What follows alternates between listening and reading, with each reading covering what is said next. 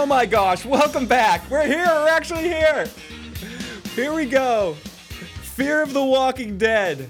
Season 1, Episode 1, the recap and review. We're here to talk about it. Welcome back, everybody. We've been gone for a little bit. We've been on vacation of sorts. It's been a very fun vacation, right, Joe, for both of us? It's been great.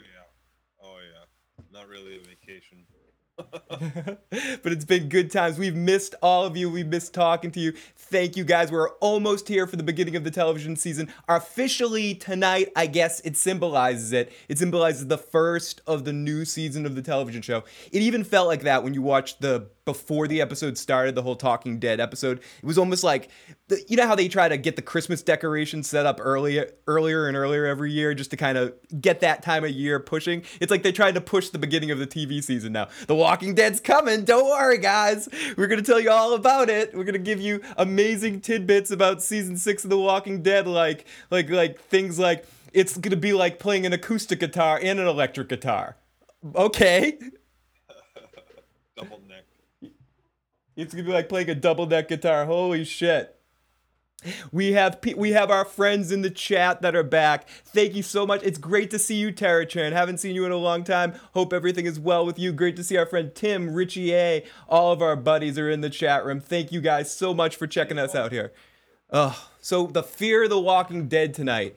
It was uh, very, very interesting. It was, it was different. I, I have mixed feelings about it. I don't know about you, Joe. Uh, what were, what's your initial thoughts of, of the Fear of the Walking Dead? On the whole, I liked it. Like to boil it all down, I liked it. I'm gonna keep watching. Um, I like some of the actors in it.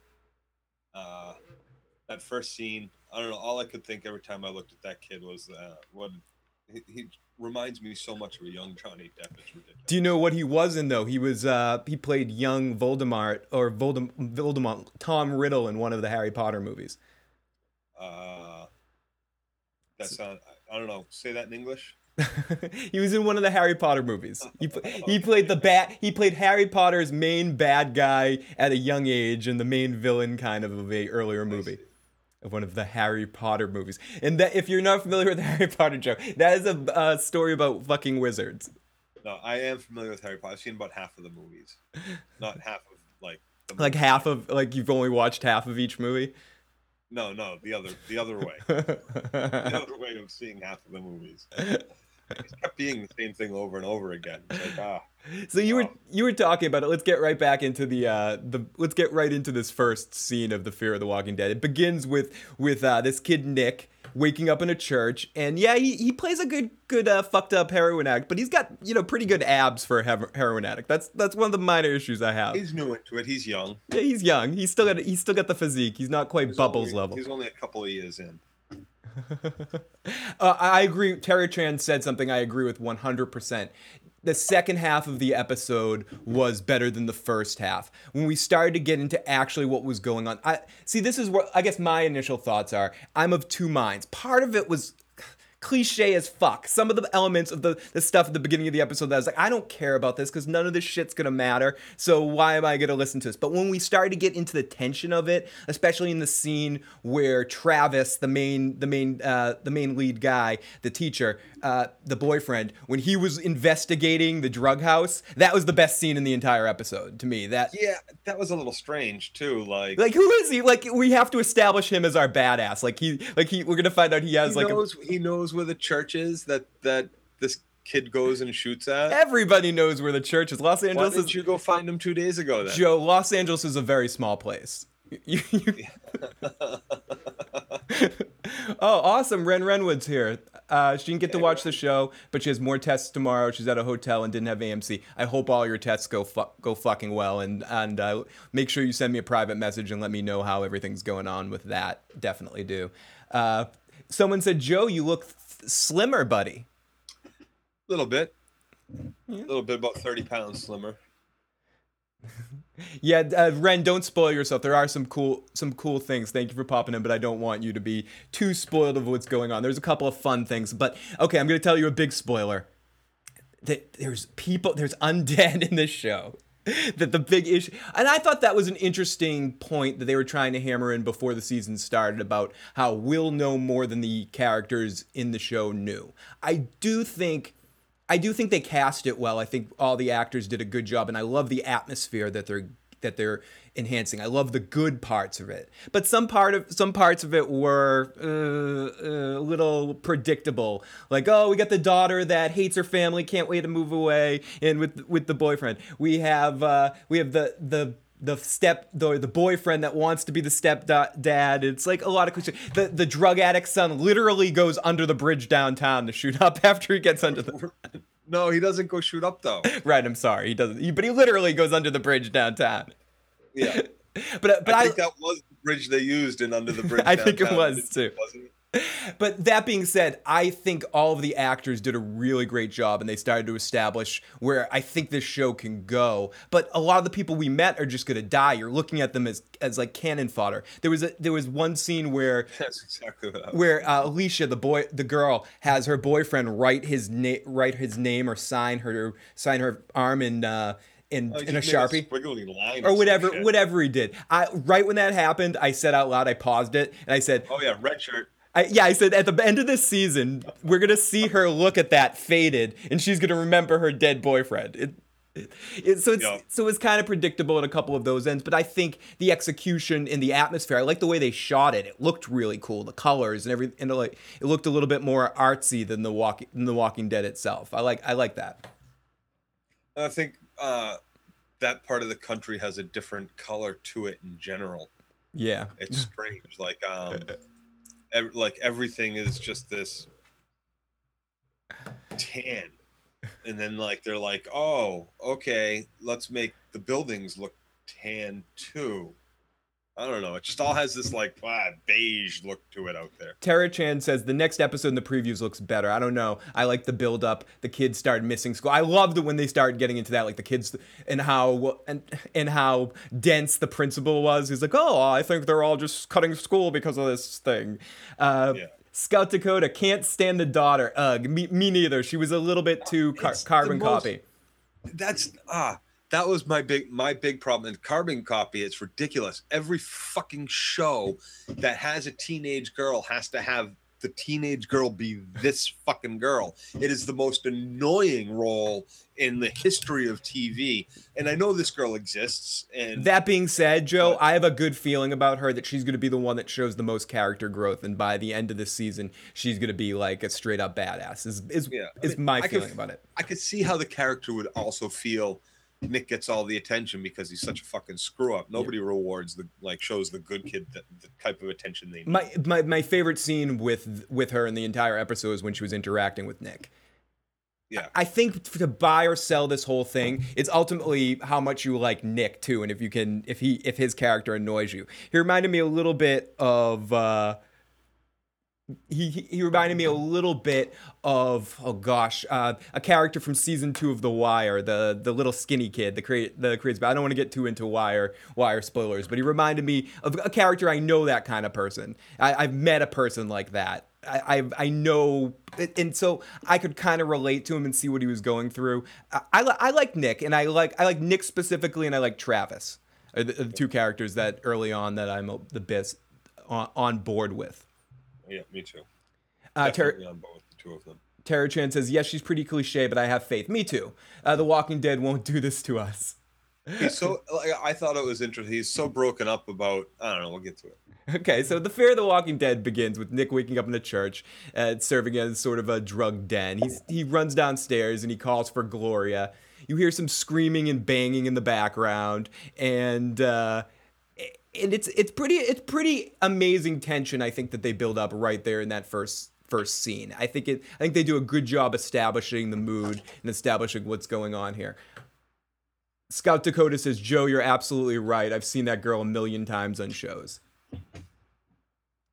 Uh, so it, I, I said he, I'm not sure how fucked up he looks. We see his abs. He lives in a shithole, or he's sleeping in a shithole. It's a total shithole. He gets up, he buckles his pants, he walks out with, uh, looking around. We notice that's a church. He sees a sound and he kind of limps towards it. As Joe was saying, there's sort of this yellow light tint to everything as he as the music's pulsing. And I, I like the score in this sh- show as well. It had a little bit more of a from from Batman the animated series to Batman Beyond kind of feel. It had this like bow, bow, blah, blah, the music, there's there's a there's a point when he's running out of the church.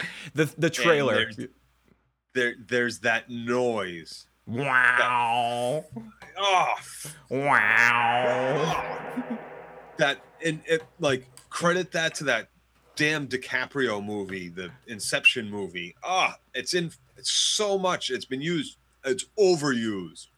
It's That it was noise is so overused. it was to let you know that shit's getting serious. It was, but they, they need a new noise. That's So- all I'm saying. so he staggers downstairs, calling for Gloria. He hear he hears uh, screaming and banging, and he goes and looks around, and he eventually bumps into a dead guy with a chunk mix bit out of his neck. This dude's horrified. I mean, his high's all fucked up. He, he's like, "Shit, I'm. What the hell is going Yeah, on?" here? he already woke up from his high, and now he's definitely like, yeah, that's got to be some shit to see. Like, imagine being those people in Florida that saw that shit. Tara, Chan said, "Oh my God, my speakers couldn't handle that music. It was like vibrating and freaking out." And Scout said they did an amazing job of building tension in that first scene. I agree. And that shot that uh, I think a lot of people, or I talked to a few people that had problems with the shot of the slow motion shot of him running out of that place. Oh, that looks kind of lame. Yada yada. I've heard a couple people say that in context with the scene, it was intense as shit. You really felt where he was coming from. I lo- I loved everything in this episode that had to do with dealing with the Walking De- Walking Dead and dealing with seeing all of that. My problems with the episode stemmed again when we got into like family drama shit that's not going to matter next week. That it was Oh, ju- like the other kid, like Travis's other fucking kid. that's going to be Ah. I have a feeling that's going to become important later in the sense that we're gonna, he's going to be join their zombie team I eventually. hope he gets eaten. You- Someone's gonna get eaten. Who, who are the fam? Okay, who's our early pick on the fam- main family that dies by the end of the six episodes? Oh, I think we're gonna have a few of them die. I think it's gonna be. uh I think we're gonna have our main, our our core four. All four I of them are. Nick's gonna make it because the drama of his of his addiction and and that and that whole thing is gonna be one thing. Um but I think pretty much everybody else that we've seen is dead. Mm. You gotta remember, like people like when we're when we're only like however long far is we're in with Rick, like half of everybody's family is gone. And that's like Yeah, I, th- I think I heard some. I or I read something when I was looking up like fun facts for that video that there is se- that there was like se- uh, 75 25 human to zombie ratio right now, or at the time at the the time of the current time of where Rick Grimes is in season five going into season six. It's 75 to what? 75% uh, zombie to 25% human. Give or give or that's at their current point. current point. Yeah. Exactly. So that's a lot. it might even be worse. I might I might be under understating that amount. I'm not I'm. It is it's isn't it, it is an interesting statistic. Uh, the ex-wife is a goner. She's so dead, says Scout. By Travis's says Tara Chan. Tim is really pissed off that we didn't see any Randy's Donuts in LA. yeah, or or uh or an In-N-Out burger, In and out- Not yet. Not yet. Uh, uh, Arby's, something. in, fa- in, fa- in fairness, if we saw it, people would be screaming product placement. So, so Yeah. the Walking Dead's printing their own money right now. They don't need to do the product placement. No. But they could have had like Paul's Donut Shop and had it look like McDowell's to McDonald's. the boy, the boyfriend's yeah, the boyfriend's already dead. The bo- we're, but we're gonna see the boyfriend, of Do you course. think so? I, I'm, I'm Boyfriend's dead. Just from his phone. And I think they did a good job. Like we don't know. The boyfriend could be dead. The boyfriend could be separated from his phone. The boyfriend could be on the run from his family because his family's dead or some shit. Like there's a mm. lot that could. There's a lot of reasons why that kid's not calling. The boyfriend could be back and be, be better than. I'm sorry, that's horrible. Or do you think if we do see him again, we see him again as a zombie? I think we're seeing him again as a zombie. I think she's investigating further when she doesn't hear from him. She's going somewhere to look for I him. I need to go find my boy. Eh, Right, No. exactly. And when she finds him, he's gonna be dead. He's gonna be trying to eat her, and that's gonna be her wake up call where it's gonna snap in her head, and then she's gonna turn into uh, mini car like Carly like crazy. She's gonna get totally ingrained by this shit. And her and Nick, her and Nick will be the last people last So people she'll alive. Maggie up. I think she'll Maggie up. Yeah, I have a feeling she's gonna totally Maggie up at some point. We got to go with Maggie or or or uh, what's her name there? Or do you think she'll go Andrea route and like Oh, may, or may, early Beth route? maybe, maybe she reminds me. Her personality reminds me a little bit of. She, I hope. Open, I'm, I'm not going to go to, go talking about Lost. I was going to go into Lost rant like Boone's sister. I can't think of her name. Like when she's, oh my god, I'm on the island. I need someone to to do things for me. You know, like I I hope they don't go that route with her where she gets. But I don't think so. She seems to have some. They're establishing her as being super intelligent. They've sh- they Well, they yeah, dropped a couple hints. in any classes, right? Or, yeah, she she can pass all her classes without having to go to them. That was established at one point. She's she's super brain. She's gonna be the brain of the team. We established that Travis is uh, a Green Beret in his past or something like that, or English Secret Service or something. He has he has some secret talent that we don't know. Cause because what teacher goes into a, like to the fucking church. Yeah. that's what I'm saying. what the fuck? I know we're going. go. I know- I, I'm a, I'm a high school teacher. Let me go into a downtown LA or an outskirts LA fucking shooting gallery. I, I know we to go investigate what my possibly crazy, partially withdrawing son says he was running from somebody eating somebody else. Let me go take a look for myself. because I believe Joe. Because I believe. Yeah. Uh, an English teacher from high school. Do you know any English teachers like that? Maybe I had a geometry teacher that would have might have been that kind of crazy, but Maybe, maybe, maybe a gym teacher, maybe or a history teacher. something like that. Shit. Not an English teacher. No, no, Fucking way. not a, not a. He's a, he's intelligent. He's a uh, he's a bookworm. Come on. So he so anyway so let's get we'll get back to the recap here. So nick hears screaming and banging. He looks he finds a guy with a chunk bit out of his neck. He's fucking horrified. He grabs a metal poker to use as a weapon which is pretty smart and he heads into the sanctuary whispering gloria's name. Gloria glow glow where are you? Uh, he he spots her and then he sees those dead fucking eyes and he falls back in shock as she comes from him. Finally, he gets his shit together enough to run and he runs just like you saw in the trailer. It was the scene with with his pants falling around. He's running in terror. Uh, he gets away. I, open. and I thought this was fucking hilarious. I love that they did this. He gets away and turns and gets fucking hit by a car Yep. Sirens sound and people rush to check on him. The city is like really busy, busy and chaotic. We flash up and we get to see our first big shot of LA. And he, And this is where I'm kind of thinking, oh, maybe he's just fucking high. You know, that's what I start. I started thinking that maybe this is just like, did he just like kind of flip out with a dream and take off? Like, that was one of the few things, or one of the things I appreciated most about the episode is that they had him say have dialogue like maybe I'm just crazy. I really, you know, I hope I'm crazy. I, I Yeah. I've taken drugs my whole life, and I, but I've never and seen. that shouldn't happen. Yeah, and that shouldn't happen.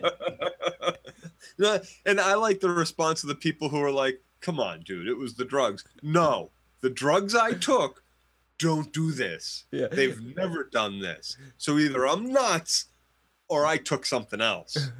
Richie, or that shit actually happened. It says people don't go around chewing off the faces of other people unless we're in fucking Florida. then it's like then that happens every day down there. Yeah, you know, like So so Richie serious bath salt shit. Richie A says uh, Travis. Yeah, he goes there without a weapon, and Tim says, uh, Armed with a flashlight and good intentions. yeah, "All my English teachers went to empty churches. Isn't that where they hang out?" Yeah. Said Scout. This scene made me laugh. Uh, well, shit, I'm not uh, taking her word. He's like, uh, here, I see dead people. Well done. Yeah, it's it's absolutely. It's interesting that Travis just kind of bought. He was the only one that bought Nick by wor- by his word. Uh, but I bet we'll have a. We'll find out that Travis was a drug had a drug was a drug addicted in his past and he got out of it, so we can relate to it in some part of. Yeah, you know. Well, I got that feeling that the mother was saying that, like, oh, he's cursed. Like she has a past. that yeah, I got that vibe like too. I, and I have to say, uh, we've gone a while without talking about Madison. We're about to talk about her here. I usually, I'm not a huge fan of this actress and other things I've seen, or but I mean, she's competent. I thought she was awesome in this. I, I she underplayed that thing that she sometimes does in some of her roles that bother me, like playing a little bit too. I'm Aggressive. yeah, like or just snooty. Let me let me say it. Bossy. I, I'd say more. I'd say more snooty. More snooty. She plays Oh, yeah, like yeah, yeah. on House of Cards. She has this like uh, snootiness to her, where she p- really played that down. I really bought her as a loving mother that had gone through a lot of shit. I'm not placing her in House of Cards. She was like, I don't want to do too many spoils about House of Cards, but she was in the most recent season of House of Cards playing a reporter Okay, okay. okay. type character. So we we start the episode and we get uh we get our first uh first glimpse of Madison and I again I really liked her in this role. I think I think she showed a lot of depth. She showed the comedic timing that she has and uh, with her interactions with her and Travis, and then she also sort of showed a lot of depth of emotion in some of those deep scenes she had to play with all the shit she's had to go through with her son. You could really relate to that shit. Yeah, I, and that's the thing. Like, well, you, you can absolutely, if you have ever had anybody like that in your life, you can relate to to those feelings that she was expressing. Tr- trust me, trust me, Carmine. You do not want me to take off my motherfucking shirt. That it would get a dirty situation. I'd look like Teen Wolf up in this fucking piece. You don't want you don't want the wolf. Take off his shirt just so you can see the sweater he's wearing. Yeah, you don't want to see. I'm already wearing. I'm. It would be like nothing. You would just see more. Uh, it's actually darker than the shirt. I actually do have my shirt off. So, so Ma- Madison yells, "Yo, Lisa, get the fuck! You only have five minutes to go. Get the hell out of the fucking shower." And she yells, "You're late." Yep, the daughter. She's late. You know, she's in the kitchen. Travis is in the kitchen trying to fix something. He's trying to fix the sink and make some bref- breakfast. Travis is in the kitchen with Don. Travis is in the kitchen. I know. Travis says it's uh, fixed and he saved them 300 bucks. So we establish early that that Travis has MacGyver-like skills. Yep, he's he's uh he's He's a doer. he, he is a doer. Yeah, he has he has those kind of skills. He has the abilities You to. know what I bet you he can do? I bet you he could build a fire. You think so? Yeah. I bet I, I bet he could also catch food. I bet he is gonna he's gonna catch lots of food, and I bet he's also gonna gonna die. I, I think Travis is dead. I think he's the guy that's dead by the end of the season. He's our main Yeah, guy. he's. I mean, he's a. He's a pretty pretty big name for this show. But he's our like, Qui- he's a movie star, he's our he? he's our Qui-Gon Jinn. He, he's our Liam hope- Neeson, our big I hope star. he's around for at least the whole season, maybe next season. I think he dies in the death in the last episode. He's my Lincoln for the show. I don't think ever, anybody else is going to be able to hold my attention. I'd be surprised. So so Madison, uh, they get the call. He kisses Madison on the phone. She gets the call, and they head to the hospital. And the doctor's like, "Oh, you know, your son, he, he ran out in front of a car, and he's delusional. But that's not With the intent. you're with intent. Okay, what's that? He ran out with intent. He he killed him. He tried to commit suicide with intent." And the doctor says, but that's not what bothers me. It doesn't bother me that he tried to run face first into fucking traffic. What really bothers me is that, and she goes, the toxicology report that he's high on heroin. Yeah, no shit. Oh, shit. son, you know, of course I know that. I know. I haven't seen him in three weeks because he's been high. Uh, Scout Dakota says, Teen Wolf, that's hot. Oh no, you know what? know. Tara Chan says, the fire in class was bizarre. He's too OP. He's gonna die eventually. Yeah, exactly. That's what that's what I think too. He's he's t- we he- we need to show that our most well fucked together character it can die in this world. That's why he's gonna be the one to die because he's gonna sa- he's gonna sacrifice himself to save the other three by the end of the season. Uh, I don't know. He wasn't too quick on the kill the zombie shit. No, but he was he was quick to run into a crack. He he must he, he was looking for like leftovers on the ground or something. Yeah. He's got some deep He was looking for an excuse. oh my god. I know there's got to be some left in one of these dirty syringes. Uh, We got our good friend Big Kev. How's it going, motherfucking dick? Hey guys, good to see you back at it, having a rockin' show. Good to see you, my friend. Hopefully the cards have been treating you well, buddy. So, okay, so he tells the cops that uh it's he's funny with the cops. He says, I, I was just going out for a run. yeah. You want to know what I was doing? I was doing a whole bunch of go fuck yourself. That's what I was doing. And if you want to know how it was, it was fucking awesome. Excuse me. The f bombs. Oh, that's okay. That's okay. You can you. they br- they they bring it out in me a lot, policeman. So we we get the It's they go, unfortunate habit. the cops are talking to him, asking him what was up with the running da- down Needle Alley. He's uh he starts talking about flesh and blood. He's he's he's mumbling something. They A co- viscera. a viscera. I had we looked that I up. don't even know what that is, we man. we paused the show and we we looked it up. It means like Really? yeah, a bunch of body parts or something Yeah, something to that effect. Yeah, viscera. You're, But- you're in your organs. I didn't know that. I don't want my fucking TV to teach me shit, dude. You played WoW, dude. I played- You in WoW. Eviscerate is one of the moves. Oh, it was. It was. To- you're totally right, dude. It's one of my uh, rogue's moves. I'm such a fucking geek ass. Shit. I'm a um, It's been five years since each one of us was played, and I remember it all. Oh. Oh no. Oh gosh. Flashbacks. Oh shit. See, that's what we were doing instead of podcasting. We were, we were fucking playing WoW. fucking shit. So, so the cops do it again, uh, m- but mom comes in and mom takes it over and kicks the cops out. She asks what happens, and you can see that she's a little bit of an enabler. She, she just goes down and is like, oh, it's okay, it's okay. Yeah, Scout Dakota says Nick was hysterical in the hospital scene. Yeah, he really was. He was he was funny as a bastard.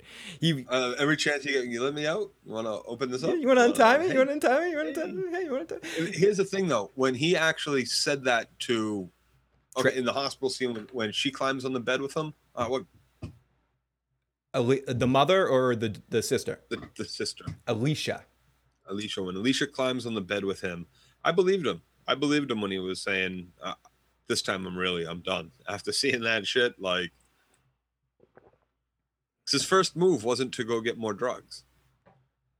It- like, I don't think he was there to actually get drugs off of. No, uh, he was the off of his buddy. Uh, Calvin. Yeah, he was there to see if he laced it with PCP or laced it with something that he would have hallucinated seeing the motherfucking zombie.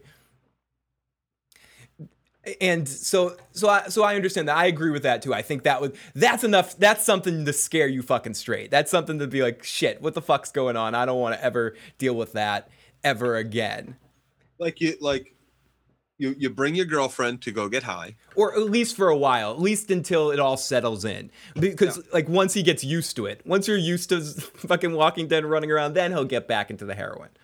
you wake up and there's a two by four sticking out of her side while she's eating the face off of someone after apparently possibly eating the throat out of someone mm-hmm. else. Yeah, that's yeah, I don't want to get high. No, not re- not. Re- I mean, me. I personally, I'd want to get high after seeing something like that, but that's I mean, I've seen shit far less psychotic than that, and, and makes me not want to get high no more. Yeah, I hear you. I hear you. I, Johnny, Johnny Rico says, I like how the mom's giving orders to the cops to get the hell out. She's a guidance counselor. You don't fuck with those people. Th- th- They're they're targeted into all of our subconscious fears and desires because they got at us at an early age to be like, you're gonna be nothing unless you listen to my guidance. Fucking No, hey, bravo, mom. Get the fuck out. Yeah, Uh, sh- like what? That's just that. All that represents is more problems for your for the one you you care about. Most of the time, I'd say ninety percent of the time, getting getting the court system involved creates more problems than it than it solves. So of course, kick them out. Don't give a fuck if he was high. You got hit by a car. Get the fuck out of here. You didn't do nothing wrong. Scout Dakota says, Yeah, Joe, I believed him too. I guess when you see someone chomping on someone's neck, it can change you. Tara Chan says, I doubt they'll uh, they'll ever address his addiction again. I, I tend to agree with that too. I, I think at least for a while now, his addiction will be on the back burner. And oh no no no no no. you think they're constantly going to be dealing with the addiction? I think that it is going to be A major plot point. throughout. It, I mean, even if he doesn't want to get high, he's going to want to get high. There's going to be things that he does that are going to be addict behavior throughout. Yeah, fair enough. That unless it depends how long we jump through time. If we jump like a couple months in the next episode, if we're like 30 days or 60 Yeah, days we'll see him. We'll see him with the with the, you know, on the run and they're hiding out somewhere and he finds some, or he's not looking, or he finds some oxycontins, or we're gonna have we're gonna have at least one episode where they have to drag his high fucking knotted off body out of someplace. I have a feeling it's going to be dealt with a lot. I, I always I look for excuses to bring up Lost sometimes, but I think this is actually a good excuse. Like if anyone's seen Lost, the Charlie arc and how they handled his story, I think they'll probably use elements of things like that. Like it'll always be there. He'll be all right for a while, but as long as that character's alive, whenever drugs show up somewhere in the world, he'll be like, oh, what? He'll be there. He'll be there. if there's drugs there somewhere. are drugs. He'll there he be there. Where there are needles, our man will be Oh. Tara Chan says, "I no, I meant they won't drop it. They'll address it often." Okay, so Yeah, you, yeah, yeah. Agreed. it's hard to go cold turkey. Nick will suffer withdrawals, and Alicia will nurse him through it.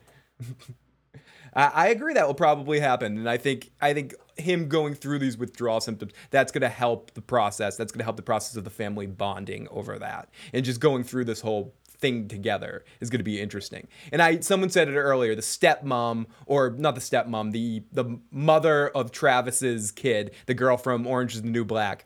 She is she's dead and then he's going to need to get to his kid and then that other kid's joining the family or joining the joining the zombie squad. So uh so the Uh, no, I think that kid's dead. I thought we saw a preview of that kid getting ripped apart. did we? Got I- bit on the foot. ooh. I, I, I might have missed that. I think I saw that kid get hit, or he had an injury to his foot, and they're making us believe that it's a bite or something. so so Nick, I love what, and then Madison comes in, kicks the cops out. She asks what happened. Nick says uh, his, that LA is not a pedestrian friendly place, which I thought was a really funny line. I, I think when I enjoyed Nick's performances. Uh, performance a lot tonight. I thought, especially when he was playing up funny and playing up the wise assness, like in the scenes with him with the cops, and I so thought he was a little too. uh yeah, that a little. That's what when he played up the "I'm a crazy addict" because he just doesn't. I mean, he did get hit by a car, so I understand the limp, Yeah, right? He, but he And, would. He when would. he's laying there in the hospital, I'm like, okay, there's an IV with blood going through it. There's no like feeding. He wouldn't be or. Like, moving. he's got a lot of fucking weird shit going on with the, with those with that stuff, and he's in restraints for 48 hours. For 48 hours, they had this kid in restraints. Scout says it's going to take time to go through withdrawals, right? Uh, it seems I want to weird that stress that they did not have this kid in restraints for 48 hours. it was like 24 hours at best, right? No, tw- it was two days. it was two Or days. was, a- it was at least a, it was at least 24 hours, and like there's no, maybe two hours, maybe 45 minutes. I, are they giving him? Uh, are they giving him methadone and shit? Are they giving him anything to curb his withdrawal symptoms? They might be, but that stuff is locked up too and alarmed. Uh, Scott Dakota says, "Oh, Joe, that's wishful thinking. That kid will live to torture me." Uh, uh, Carmine says, "The one thing I hate about AMC is how the fucking previews make the next episode look so goddamn good, but it turns out it was never really that good. Don't trust AMC's previews. That they especially do that with The Walking Dead. Joe and I were talking about that with the season six preview for uh, for the Walking Dead season. We're like, oh, look at this, this. I bet all of that's just the first episode, and the rest of the season's going to be them talking about it." Yeah, either that, and then what they do is like after the first episode, they don't just do next week. They do like this season on The Walking Dead. So that like foot injury I was just talking about might not be next week. That might be in like four or five episodes down the Yeah, road. exactly. Uh, Because they very typically do that with shows. It's not after the first episode. It's not next week. It's this season. No, Carmine, this is a Breaking Bad podcast. We're actually talking about uh, but my interactions with uh, with uh, Gus. with Gus Fring in uh, yesterday when he told me to get back to work, issues guy. Get back to work, motherfucker. and just for a little thing, just because, yeah, I don't care about, we're going to talk about Better Call Saul. Little piece of information. I asked him directly, would you ever be on Better Call Saul? And he said, you know what? I would, but not for one episode. The only way I would do it is if they promised me a multi episode arc so I could explore my history of my character a little more. I would not do it just for one episode, but I would do it if they did an arc. And if they were willing to do a whole series about my character, I'd be willing to fucking do that too, he said. I'm so ready for that. So, for whatever it's worth, he did say that, and I have it all on tape. That will be posted on the channel at some point as an interview. We got uh, an audio and video of that. So, I also got to talk to uh, to D, D, uh, Tasha Yar from Star from Star Trek, and Who else? and uh, who else? Who else did I talk to? Uh, fuck it, I don't know. I, uh, what do you call it? Uh, someone from someone from fucking Lost, and I talked to Bob from The Walking Dead. Will will will you be having any of these on a, on your YouTube page? Yeah, I will be posting all of them at some point, or we'll do a podcast where we play some of them. Awesome. I don't. Yeah, fuck, fucking. I love you. I don't mind any of your motherfucking comments, buddy. Keep them coming. I love you, buddy. Whatever they are.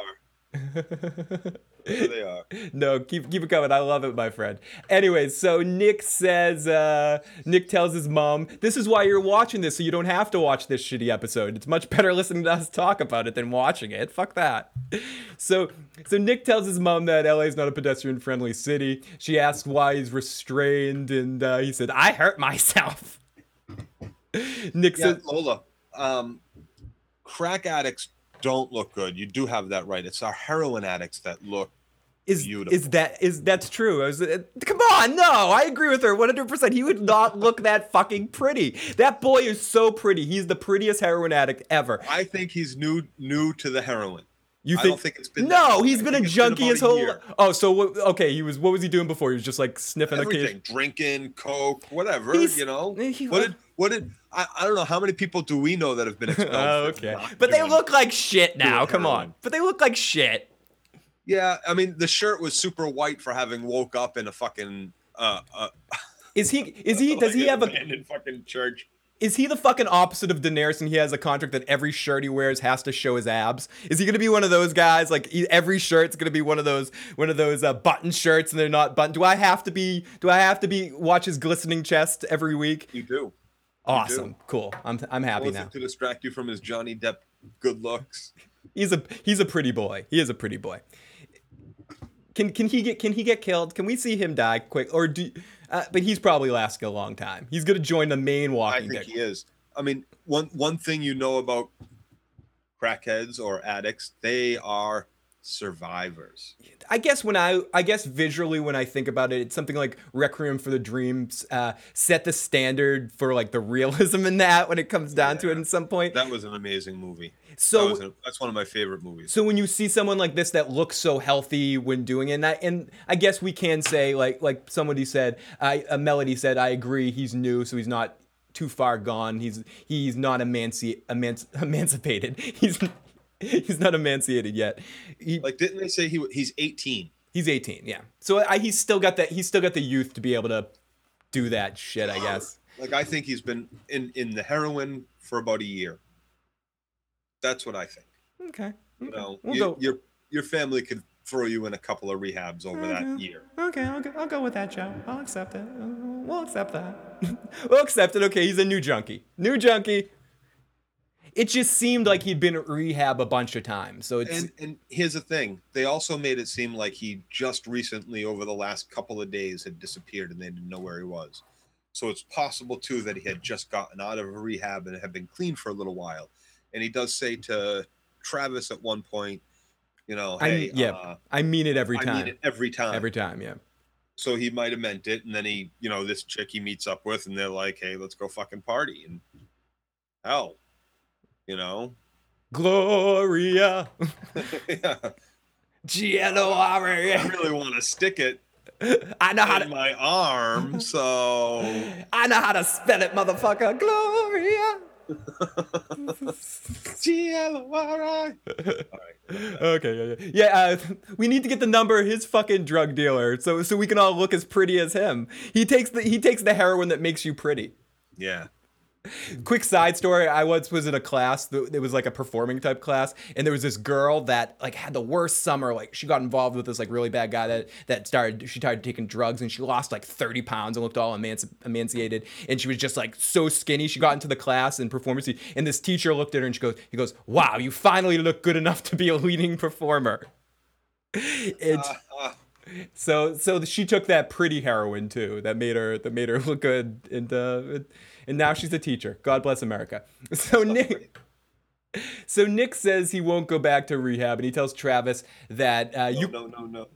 you can't do anything for me travis you're not my dad nick says to leave him alone travis uh, calls calls for a minute and then his phone rings and, and he walks off alicia asks Well, travis the, the ch- chick says, chick says, yeah, he's not either one of our. Like, what's he got to do with it? She gets all snooty. Yeah, th- this is when uh, stay out of it. Alicia gets a little snooty. And she asks Travis, is he glad he moved in to deal with all this crap?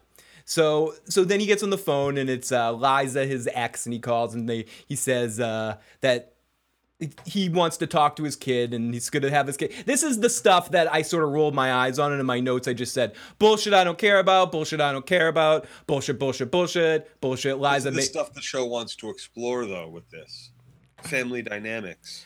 I- I understand that, but I think it's clearly established right away in that first scene when they're in the hospital room interacting and doing all that bullshit. I don't think we need to hammer it in from every end. Oh, they have this like really weird, unique family. Like, I get it. I, I I understand it right off the bat. I just think it got a little bit too. Here's this stuff that's not going to matter in an epi- a moment from now. Let's let's care all about this. Tra- like the kid was saying. Yeah, it's yeah, exactly. And he was our voice, and I'm glad we had him. We had uh, Nick saying that none of this is going to matter. The, the, your way of life is over. No, no, it was the other. There was the other kid that said that. What was his name?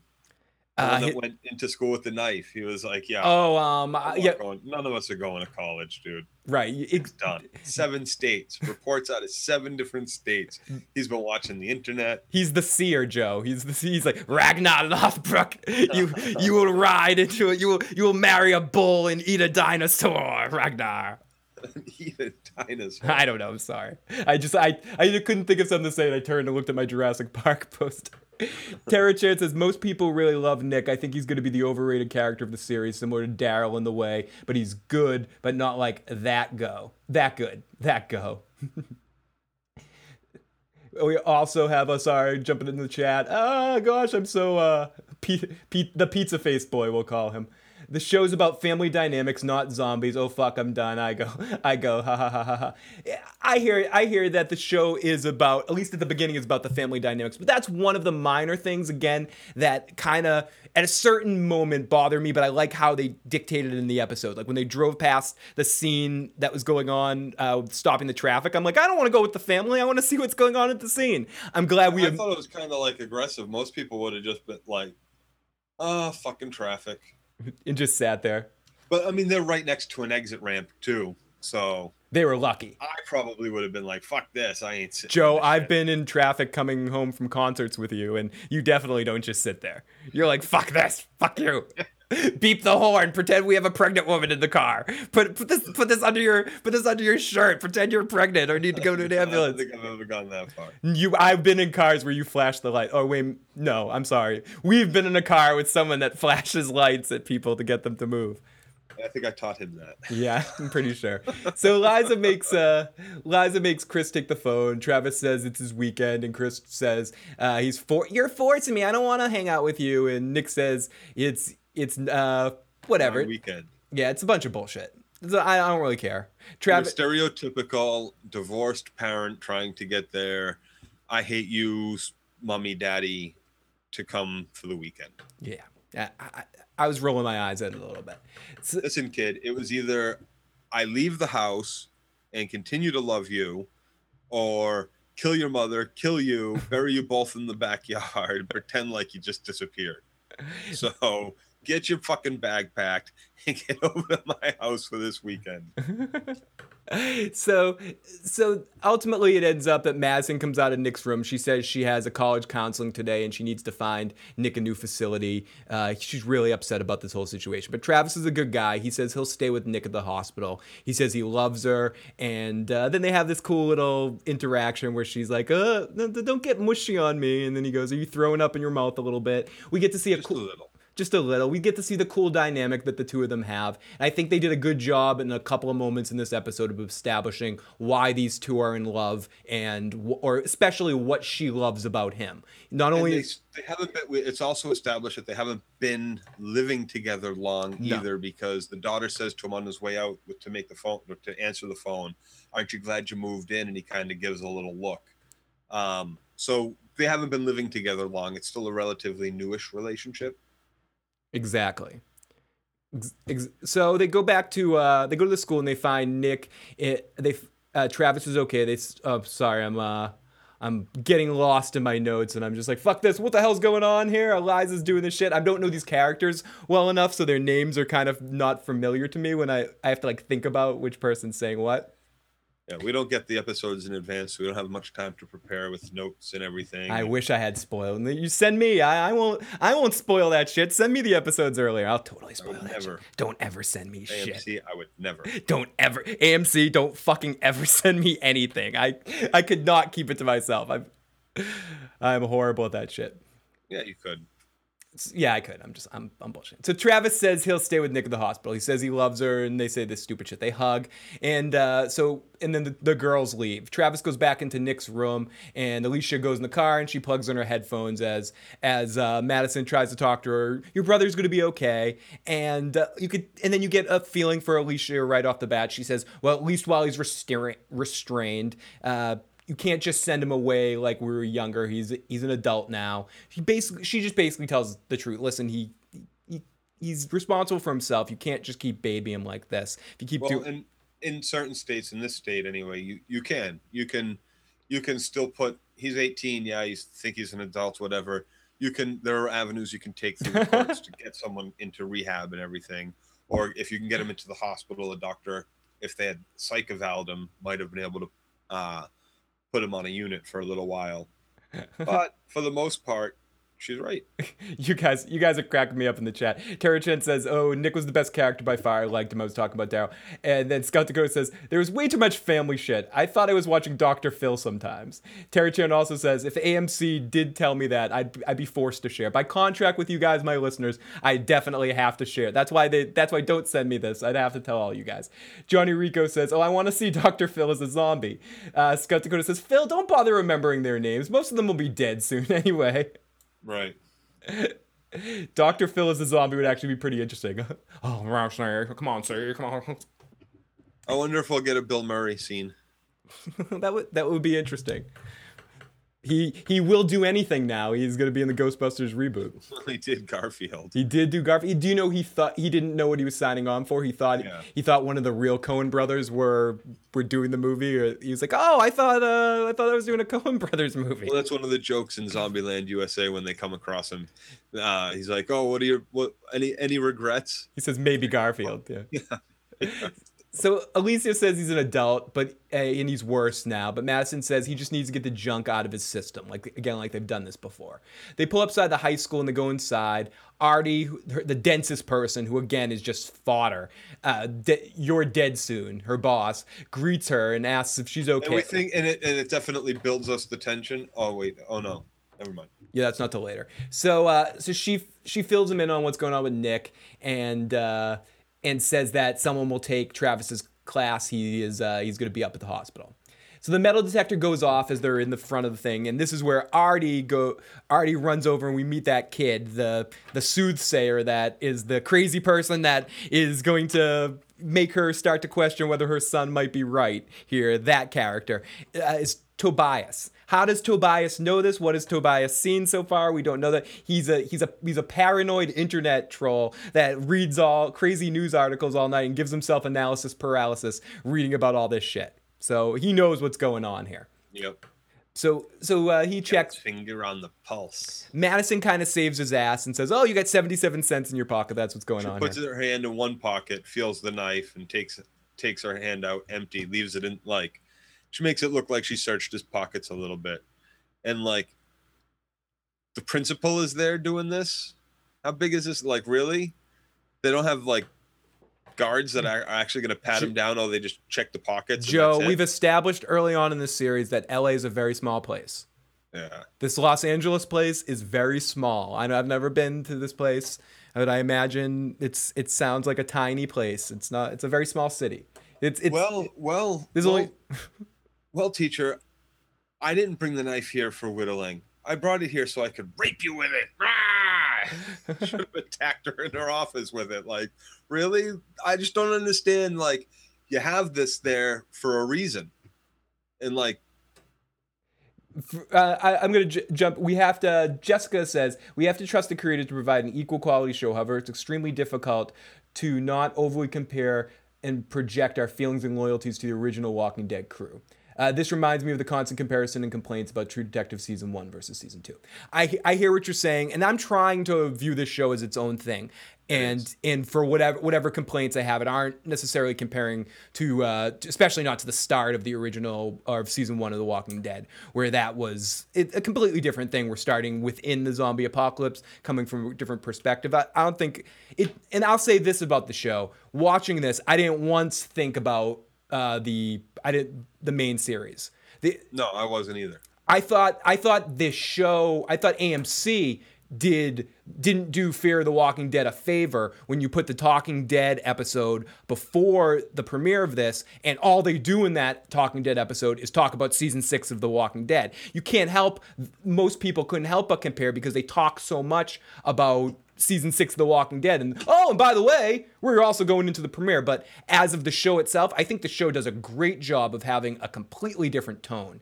And and I think that was probably the strongest suit of it, especially when we got into the way all the zombie stuff was shot. It felt it felt in that sense. I felt more tension than I have in the walk on on the regular Walking Dead since season one of The Walking Dead. I had that like, oh my gosh, oh, whoa, whoa. I had that on my edge on the edge feel a couple of times, and I like how they did all of that. I'm kidding. LA is huge. I'm, I'm totally still bullshitting. Melly says, "Really? How small is East LA? That's where this is. How close to the other section? LA is pretty fucking big. It's in every and things are pretty fu- spread out in LA as well. It's- And that's the thing. It is. It's very spread out. Yeah, LA is a very spread out place. It's it's pretty fucking huge. So County. exactly. So Madison pulls him into a private room and asks him to hand it over, and she pulls out the knife out of his hand. Is she really doing this kid a favor? I mean, I guess if she knows in general he's a good kid and she can't understand why a good kid would have a knife, she was Yeah. I, I, it, it really made it seem like she knows who this kid is. She's talked with this kid. He's come to her with problems. Um, but no, I, he did, she did not do this kid a favor. She, yeah, you she, take someone's weapon away in the zombie fucking apocalypse. That is not doing them a favor. Taking that weapon away, sure, maybe that's not going to help you. You need to read better reports, see some better videos, because what the fuck is that knife going to do? Yeah, what's that kid think he's gonna do with it? Plus, we got this. We've we've no. I think they did a great job of this establishing this in this episode with how strong these zombies are because the human flesh is so strong in them, so it's harder to kill them than the ones that we see in in the main Walking Dead series. So. Yep. So the, these zombies are extra. What are you gonna do with that fucking knife, kid? What are you gonna? bodies. You're gonna get yourself killed. You bet you're best to run. You're, the numbers are still even enough now that go to an island and lock off that island, kill everybody else in the island, and then you're safe. I'm a horrible person. So he, so he's got a knife in his hand. She asks, "What's up?" He says nothing. He says it's just for uh, whittling some wood. She asks if Dominic is bothering him, and I don't give a shit about Dominic because I'm never gonna see Dominic. So who gives a shit about this bully Dominic? She asks again about the knife and threatens to expel him. He says, It's safer in numbers. She says, From what? And then he says, No one's going to college. No one's doing anything that they think they're doing. She's like, What the fuck you mean? He goes, Give me my knife back. and she goes, No, and locks it in the desk. And Tobias says there are reports in five states a virus, a microbe, and it's a poison water and it's spreading and people are killing. Madison says, listen, authorities would tell them if there was a real po- problem. Yeah, yeah, yeah. Sure. Well, Come on. Authority, I, Fuck I gotta you. tell you, Knife to the back of the head, Joe. Shit. That was the. a, F- a big storm is coming, and they say evacuate the city, and there's mass fucking chaos, and they can barely handle it. You're gonna tell the country that, and this is L.A. R- oh. right? This would, yeah, the place would burn. There would be mass riots and looting for not, even though it would make like the amount of deaths at, at the at the Walmart selling guns and stuff. This would be the worst thing the government could do is tell people what was about to happen. Richie says Tobias equals Eugene. I, I can see that. I also think uh, what's her name? Uh, Alicia is going to end up being a little Eugene-ish in the sense of the intelligence factor and having that br- or being able to help them with some you know like sciency buildy type crap. Uh, good one, Richie. Jessica says, I think the show is trying to depict the perfect guidance counselor paired with the perfect teacher, trying to have the perfect blended family just to magnify the blow of the impending doom. Good, good, very good point. Lola says, "Okay, guys, time for me to run. Work is waiting. See you guys." Lola, thank you so much. Can't wait. At the beginning of the season, we're gonna be on a lot more. We'll talk to you soon. Bye, Lola. Have a great night. Thank you. Oh shit. So let's continue here. Uh, Madison says the authorities would tell them for sure, but I agree with you, Joe. And I think if we've learned anything from 24, it's we don't we don't want the people to know yet, we, or die hard, or Here's the thing: if they're all gonna die, we're all gonna then die. they're all gonna die if you tell them or don't tell them. But if you tell them and they all end up killing each other, and you can absolutely have a collapse of government in California, and then you end up stopping this thing in its tracks somehow, or it stops, then you have chaos on your hands. So you don't tell them. You don't tell people. You, know, you keep that shit to yourself. You call your family, say pack a bag, head north, head to the where the, it's the absolute coldest possible place you can get to and still survive. So they move slow, so you can see them coming e- easier. Is that why you go cold? That's and there's no people there. That's true. That's true. I get. so you go south. You go. You try to get to Antarctica. Is that is that your goal? Is that your first? or north from where I'm living right now. It's we go north. to. we- go. We pack it up and we try to go to the north. We try to hang out with Santa. yeah. Essentially, that's what we try to do. Try to get a small island. Small island. That's somewhere. the island. I believe you said it before, and I was going to say this, but you brought it up again, so now I'm going to have to say it. An island is going to offer you false sense of security in the apocalypse, because when they start washing up on shore in the nighttime, It's true. or they see your fire from far away, or whatever the case is, you you have no real protect. You have some protection, but they might be able to walk on the water, float across the water. Jessica has a good point. Joe, you don't want to do that. No, no, no. Then they become White Walkers. Oh, ah, shit. yeah. Uh, bring some Valyrian steel with Yeah, you. ex- you need to. Bring, stainless works as well. exactly. You need, you need to like Wolverine yourself up with Valyrian steel claws. You know. Like, Yeah. I'm You- still going north. It depends on which which zombie apocalypse we're talking about. You building, yeah, you building a magic wall. You're getting some uh, the children of the forest to help you certainly build. not building Hardhome out of wood. So, so he, so he asks if he can go to class, and she tells him to go on. Alicia heads outside to where some guys are airbrushing some art in the wall, and we thought we see her with her boyfriend, and we establish that she's very, very smart in this scene because uh, her boyfriend says, "You never go to class and you get straight A's. How do you do that? I'm just smart." So we see Nick waking up from a, a nightmare to find Travis sitting by his bed. He asks Nick uh, what he saw, and, and he asked him if it was all hallucination. Nick says, You know, I'd like to think it was a fucking hallucination, but I've done drugs for a long goddamn time. I've done a lot of drugs, and trust me, this has never happened before. Yeah. And Uh, that's that's when you trust a drug addict in that situation. Here's the thing, like, I can. I, I, the, Yeah, while while you're thinking about what to say, Joe, Jessica, I did. Jessica said, "Did you notice in a couple of scenes when they showed the zombies, they focused on bright blue eyes? I totally noticed that at one point when they show uh, who is it that was dead on the ground. They focused in on it. It looked like a uh, looked like looked like a white instead of see, a. I thought I thought Gloria had yellowy eyes. Ew, I forget who it was. It was someone that they showed. It looked re. They looked really like White Walkery, and I was like, I was like, holy shit, they got blue glowing eyes. What the fuck is that?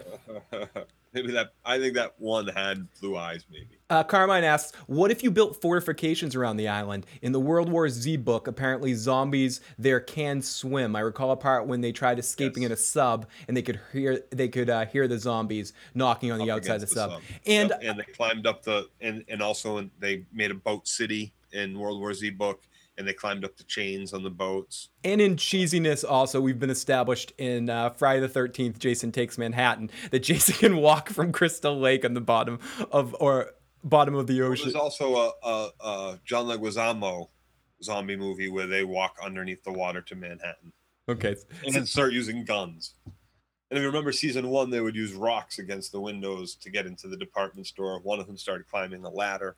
T- Tara Chan says, she says, speaking of that, I don't think they'll ever refer to them as walkers. It tends to be a thing that is different from group to group. That that is uh, that they all call them different things. This is one of those little fun facts about The Walking Dead that that a lot of people have noticed and that I didn't put in that list thing. But it's they've never once said the word zombie on this series, and in Yeah. fact, they say on the television series that the zombie movies have never existed in that world, so no one knew what to expect by that situation. I, I think that's a little bit extra of a stretch to be like, oh, no zombie movies ever. So the, the Night of the Living Dead never happened in our universe either. So these people are all dumb. Haha. Yeah. Fuck you. So what did happen in that universe? Then you could just say, you know what else didn't happen? We never invented fucking. Uh, I don't know. We never invented uh, microwave ovens. I, I don't know. I was trying to think of something funny. I couldn't think of something funny, but I reached back, Joey. There was nothing there. In that universe, cops don't like donuts; they like cannolis. Cannolis, yeah. Keep drop the gun, keep the cannolis. in the first season of the uh, Carmine says in the first season of The Walking Dead, didn't the zombies use a rock to break a roof where Merle was? I assume uh, the Walking Dead zombies retain their intelligence a bit before they continue to rot. I think that was just bad directing or bad. Uh, communication to the extras of what the zombies can and cannot do. They were still establishing that. Because someone else said a comment like that about are these zombies going to show the same kind of dexterity and smarts? There was also a scene in season 1 where maybe they do because there was this, that part in season 1 where Morgan's wife knows the house and she keeps going tries to the and tries the doorknob. So, so I guess that hasn't been established enough how much people keep some elements of their of their mind or are able to reason certain things, and and it's going to be interesting to see how much we, if any, we learn about that in this prequel series as it's developing. Yes. Zombies can swim. Someone says, uh, maybe they'll actually call themselves zombies in this. May- maybe someone will finally say it. I, I, think they might have said it in the co- in the uh, comic series. I'm trying to remember. Uh, someone told me. I, I, I think I I think I heard somewhere that they said it like once in the in the uh, comic series. No, uh, this uh, this is uh, all zombie apocalypse. Exi- all zombie apocalypses exist in alternate universes. Maybe they'll actually call them zombies as long as they don't turn it into uh, the strain. But I do think it's weird that in uh, because in the, I'm remembering that rooftop scene now that one zombie was like picking up a rock to break in the roof that Merle was waiting up there. So No, it was to break in the department store door that they were all like inside.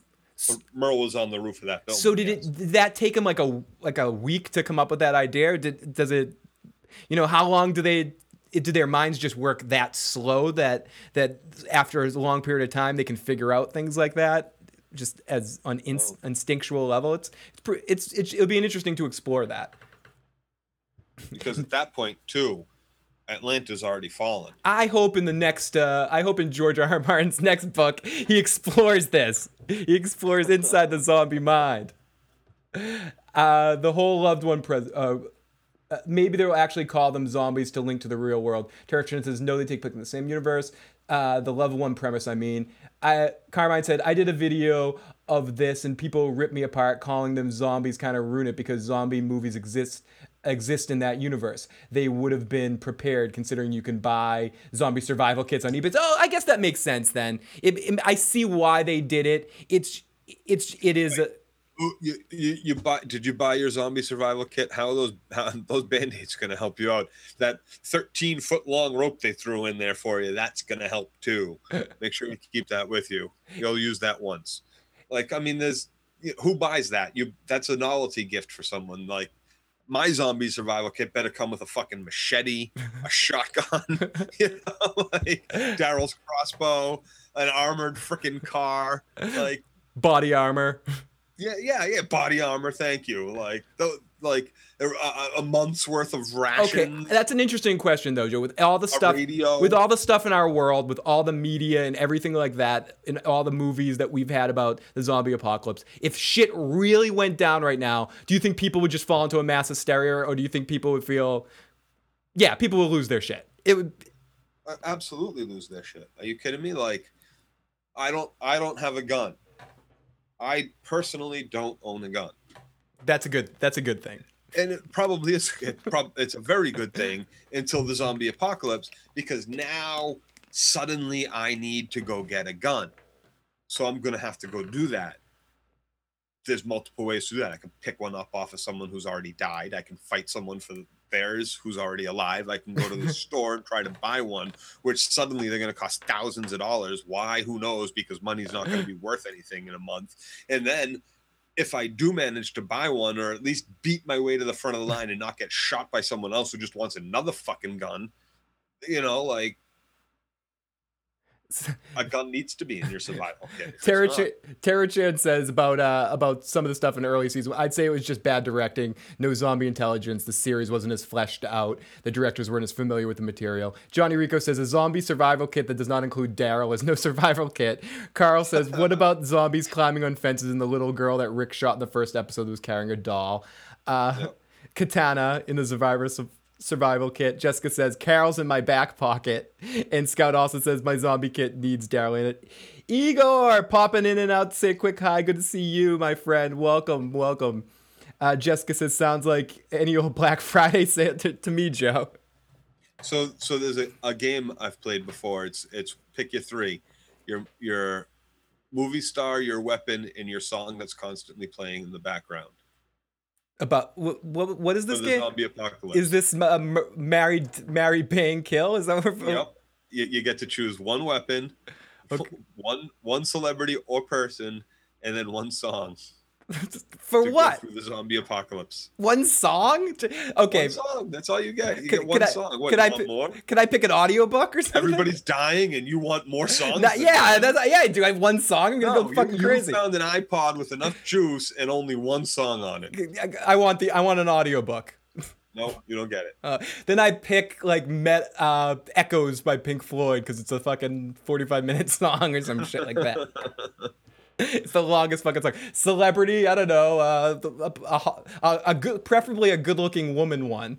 See, my I, I would have chosen like a samurai sword, and then uh, it, it was either going to be Lucy Liu or Jet Li. Could I kick J- young Jamie Lee Curtis? Because she's pretty, because like, She's good. She's good with the screaming. yeah, she, she, or she could like slash some fucking people. I, I need yeah no preferably and then and then the song I've I've gone back and forth.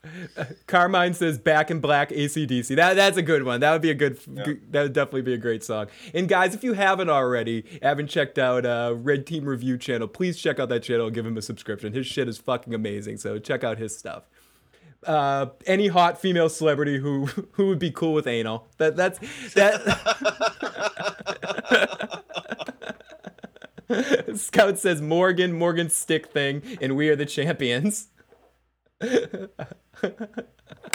Carmine. Carmine drops the mic on that one. Bam. Carmine wins the game, guys. I will say, let's just pretend Scarlett Johansson says yes to that question. Ah, okay, okay, I'm sorry. Please do not subscribe to Carmine's channel. He has too many subscribers. He doesn't want you guys. Tara Chan says, all us boys are thinking with our dicks. I, I know, okay, fine. For celebrity, I'd bring uh, a live Bruce Lee. Because I think Well, he'd that's why I'm like Jet Li. It's either Jet Li, and then I think, well, maybe Lucy Liu might know some shit. She's had to train at least a little bit for movies. Why? Because she, why? 'Cause she was in Kill Bill? Yeah. you, okay, you're right. And Charlie's Angels, because she's a Charlie's Charlie Angel. she's one of his angels. Ah. Oh my gosh, you guys are fucking cracking me up. So, so, so Nick wakes up from his nightmare. He asks Nick what he saw. He thought it was a hallucination. He likes to think. Nick says maybe he's losing it, and Travis says, uh, "Well, that's what the psychological evaluation does. You don't don't think you're losing it until we get your evaluation." He asked Right. He asked Travis to untie him, but Travis isn't as dense as the nurse we see later, and he says, "No, the doctors are worried." He says, "I wasn't running into traffic. I wasn't running into traffic. I was running away from something." right. Then he says, he says, Gloria, girl he knows. Oh shit. Uh, and he stops. He tells Travis that there's a church in the junkie uh, commune, and he says, "Eh, you go and you buy, and you can go do your drugs there. He says Gloria was with him when he scored. Then he, when he woke up and when he finally went down in his high, and he, when he woke up, everyone was dead. There was blood all over this her mouth. Uh, then she, came at him and she was eating people and it was fucking disgusting. And Travis uh, tells Nick that, well, the drugs are talking. And Nick says, I'm not sure. This didn't come from the H, it came from my mind. And if it's coming from my mind, I'm fucking insane. So this is this is the part that takes a little bit of a a suspension of disbelief a little bit here. That Travis just immediately figures out what church they're talking about here. He just rolls down and understands. You know, oh, okay. That, that you mean?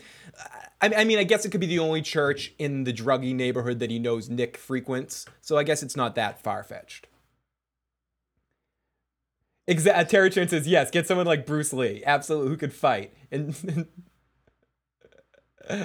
I know. I'm sorry, guys. We keep fucking sidetracking here. So uh, we'll we'll get we'll get the business here. So Travis rolls to the church later. He looks around. He looks alone. He sees the fence is chained and shut. To me, I said this before. This was my favorite scene of the episode. Gloria was the girl that turned into a zombie. The first zombie we see his his drug friend.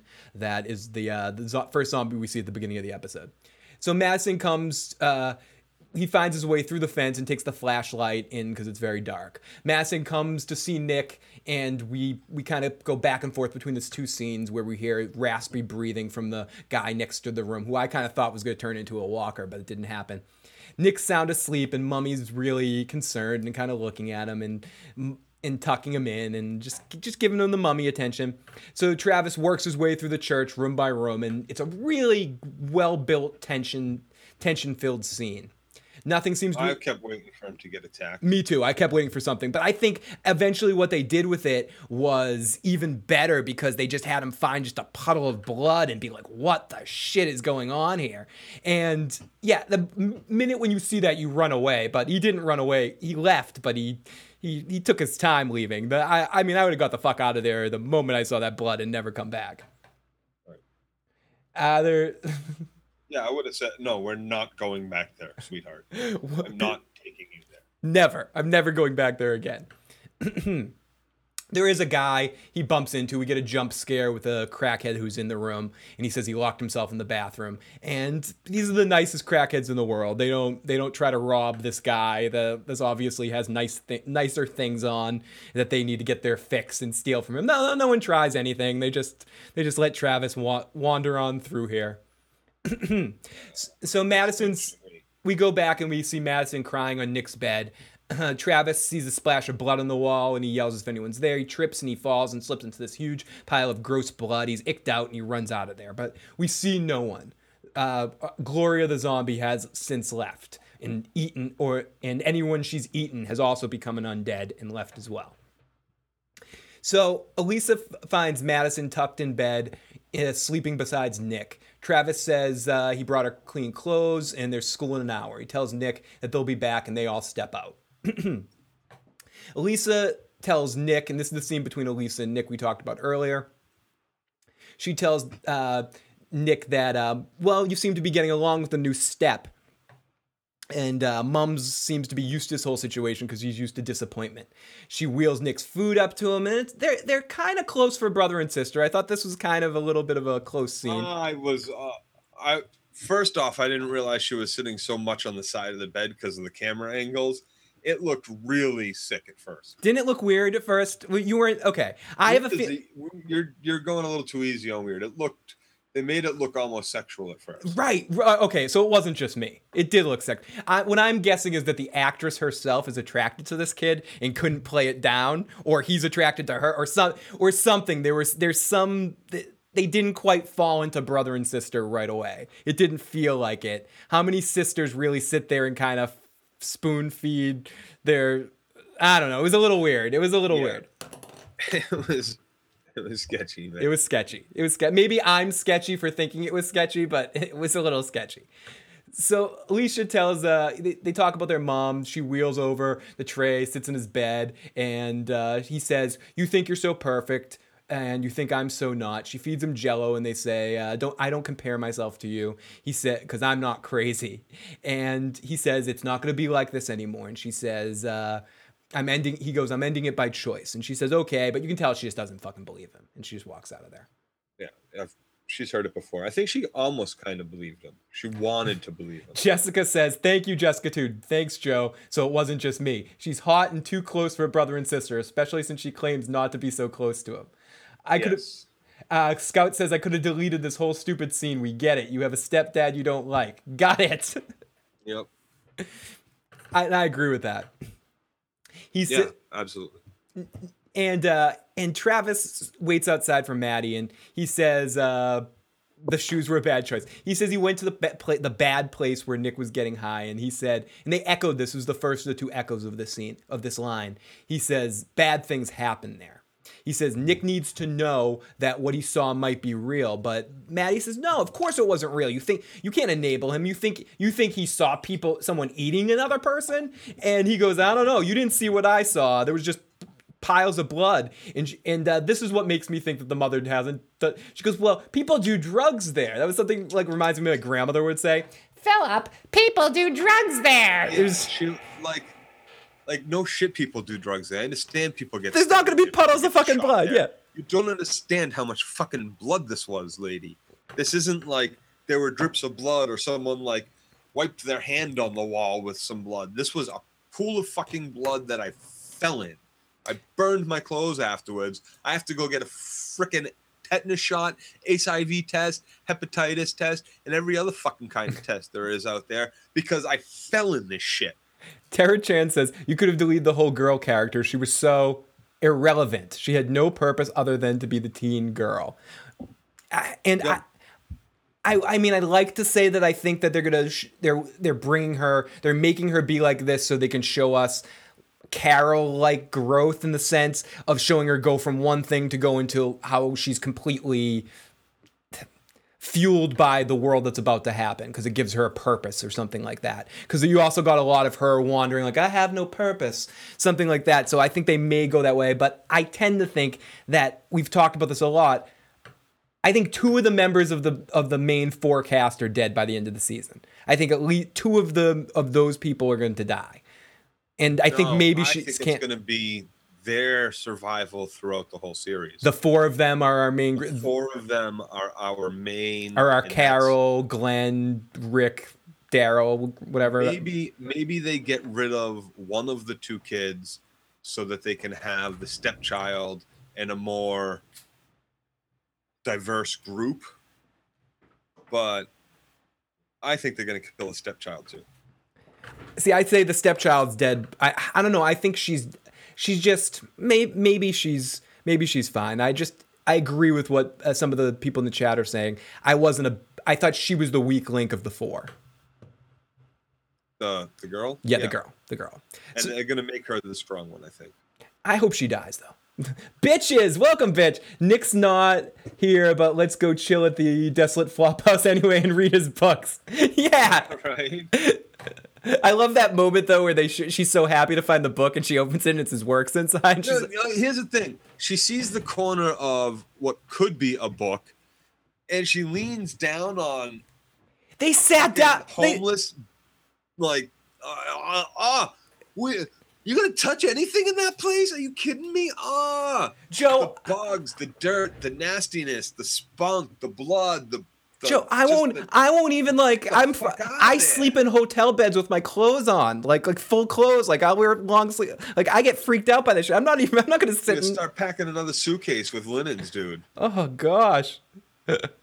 Good, kill the kid that works for me. So Travis, he says he went to the place. Bad stuff happens. He says Nick needs to know. She says no, he doesn't need to know. It just enables him. She says no one ate anyone, and we did, and we don't want to hear any more of this. So Travis says he wants to help, but helping Nick won't fix things with Chris. She kind of pulls that on him. She goes, What the fuck? Wait, where does that come from? Ooh, That's quite the fucking leap. I want to help you and your drug addicted son, and I'm trying to I'm trying to fix the relationship with my child. "You're not my father. trying father." to help your child. What's wrong with you, lady? I'm talking about helping your drug addicted son, not repairing the relationship of my bitch of a fucking kid who hates me. Big difference. Like, where did this leap come from? She wasn't even involved in that other conversation earlier. She didn't overhear it, nothing. We didn't hear them even talk about it. like, quite the fucking leap. Like, really? Like, you're kind of deep for a high school guidance counselor to just jump right there. Like, what the fuck? She's a she's counseling him. She, she's getting inside. She's doing what guidance counselors do best. Did you Bring- see roll as high school as uh whatever. Okay, Whatever. Yeah. Next Oh, okay, you you understand me so well. It was one of those like you understand me so well. Congratulations. Fuck. like I just thought that was quite the fucking leap. I didn't I didn't quite understand it. so she kisses Where did that even come from? she kisses him goodbye and she and Alicia take off. Travis comes back upstairs to check on Nick and asks if he needs anything and says the shrink will come and see him today. He tells Nick he's sorry and Nick says, eh, it's nothing new. Nick says he wants to get clean and Travis says it means, he says, you mean it? Do you mean it? And Nick says, I always do. So Alicia skips class again to hang out with Matt, and they talk about missing each other. When and this was one, this to me was the worst scene in the entire episode. Where thi- this was very much you're talking to a dead man. You're everything that happened in this scene symbolized that her boyfriend's dead very, very, very, very soon. And I was just like, oh god. She skips class. She's she can't wait to move away. In a year, she's gonna move away when she goes to college. You never never heard this scene before, and Yep. he he draws on her arm in a sharpie. And like I said, I, she'll be looking at that later in the season and remembering her dead boyfriend. She says uh, she'll be better in two days. But, but anyways, he says that his mother, his parents are away, and come over and let's have some fun tonight. we'll go to the beach. But then we'll go home and have some fun. And she's totally down for some snuggles and for some uh, some more action later tonight. Tara Chan has to go to school tomorrow. Have a great night. Thank you. So it was great to see you again, Tara Chan. So pumped to have The Walking Dead back and uh, and seeing our some of our Walking Dead friends coming in. It's fucking great to see you guys. Uh, Carl says she's an incompetent guidance counselor if her own son has turned out to be this kind of drug addict. Scout Dakota says, I totally agree, Joe. Fuck her and a psychobabble bullshit. The worst part is that the world goes to shit and she can't shower. She won't be able to wash that horrible scribble off of her. Right, right. That's a great point, Jessica. Uh, and, and, hit, let, us think of this. How long has this place been a flop house for? The church? Do you know what this place smells like? The amount of shit in the corner. Yeah, someone said that in the chat. In the corner, she wants to take a, she wants to take a stroll around the building. That's Like, what Richie A was saying. walk- oh, the smell is just like, no, no, sorry, no. So Like, Travis. all the, the lights still coming through because the windows aren't boarded up. Then we get a little moment of Travis teaching, and uh, just just to see how great of a teacher he is, and uh, he's, he's just doing. He, he can even take the most bored kid in class and make him realize that uh, English is exciting, and and she Maddie kind of watches from the door and does what guidance counselors Oh, usually do. Oh, captain, my captain. Oh, Captain, my Captain. Oh, Captain, my Captain. Maddie watches from the door and gets turned on watching her boyfriend kicking the class's ass. So she's. what are they talking about? What book are they talking about? uh, they're talking about a Jack London book. Yes, to build a fire. Oh, to build a fire. about a man's willingness to survive, and he ends up building the fire, um, and but he builds it under a tree eventually, and he ends up killing himself because just shit happens. He ends up dying. Weather sucks. Nature sucks. Scott says, I don't buy for a second that they would go into that church, go back to that church. Uh, Johnny Rico says she's looking to go to college. Bitch, it's the zombie apocalypse. Time for survival mode. Maybe turn into a zombie and go to Zombie Academy or something. Exact. Thank you, Johnny Rico. Go to the fucking Zombie Academy. I love. Thank you, Johnny. That fucking great reference. Uh, so Travis is Travis is teaching anyways, and yeah, this, so she stops at the front office. Maddie watches from the door and walks on. She stops by the front office where Artie is uh, the, slumping over, where we see the principal guy, and it looks like a zombie. And we get sort of a They fa- get the music going. They're definitely building the tension. We're supposed to think maybe he's about to like zombie up. but no, he's just bugging the class. Yeah, he's spying on the teachers. As Richie was saying, it was a classroom bug. He's spying on the teachers. Does this really happen? Is this a real thing? I, I Yeah, you got those. You got those uh, intercoms where they could talk back and forth. So yeah, the, they can listen in anytime they want. Oh shit! Wow, that sucks. no screwing around. I, I am glad they don't didn't have that back in our day. Some, Yeah, they did. Did they? Did could they really spy on the teachers like that? I mean, because what I remember they used to have like teachers come in and sit in and watch a class and evaluate, but I didn't know they were spying on me. You just think everyone's constantly spying on everybody. They are. Constantly, the spy gears out there, they're doing it. They are. We're through the looking glass, people. Black is white and white is black. So Maddie watches. Brave new world. Uh, principal guy will be a zombie in next episode. Johnny Rico says, "I thought she caught him jerking off." He usually shuts the door to his office when he does that. Usually. So Travis sits by and uh, he's he's doing the whole zo- uh So she stops and then uh, it turns into Travis's class who's talking to a man versus nature thing, saying nature always wins. And then we hear Nick go back to Nick, and Nick's hearing the old guy raspy breathing, and he calls out to him and asks him if he's okay. So we get Nurse Dumbass coming in, and Nurse Dumbass says, "Nick, are you okay?" And uh, she gets him the bedpan. He says he can't go. He doesn't want to go, and she goes, "No, I don't ask. I tell you when you have to go. You have to go." No, I I don't tell my dog doesn't tell me when it wants to go to poo poo. She called him a dog. Like really? Yeah, not appropriate. Not fucking appropriate. I mean, do you know he's unless she just knows that he's some like crackhead. Doesn't matter. Does not matter. Phil. I've learned from experience recently that they don't really. Most people that come in your room and when you're in hotel rooms don't oh, hotel rooms. They don't give a shit. Who, room service doesn't give a shit who you are. They don't check who you are before they show up. They just want their tips. and they're not call, they're not saying anything like that to you. They call me That she would get fired so quick if you like when she called him a dog. It reminded me of that part in the first vacation movie. He called me a dog, Mister Wallet. He made me roll around on the ground, Mister Wallet. He insulted my human decency. And she, yeah, like what the fuck? Fucking nurse, nurse Ratched here calls him a dog, and she says, she says, make it in the bedpan. He says, it's, can you untie one of my hands? It'll be easier and less messy.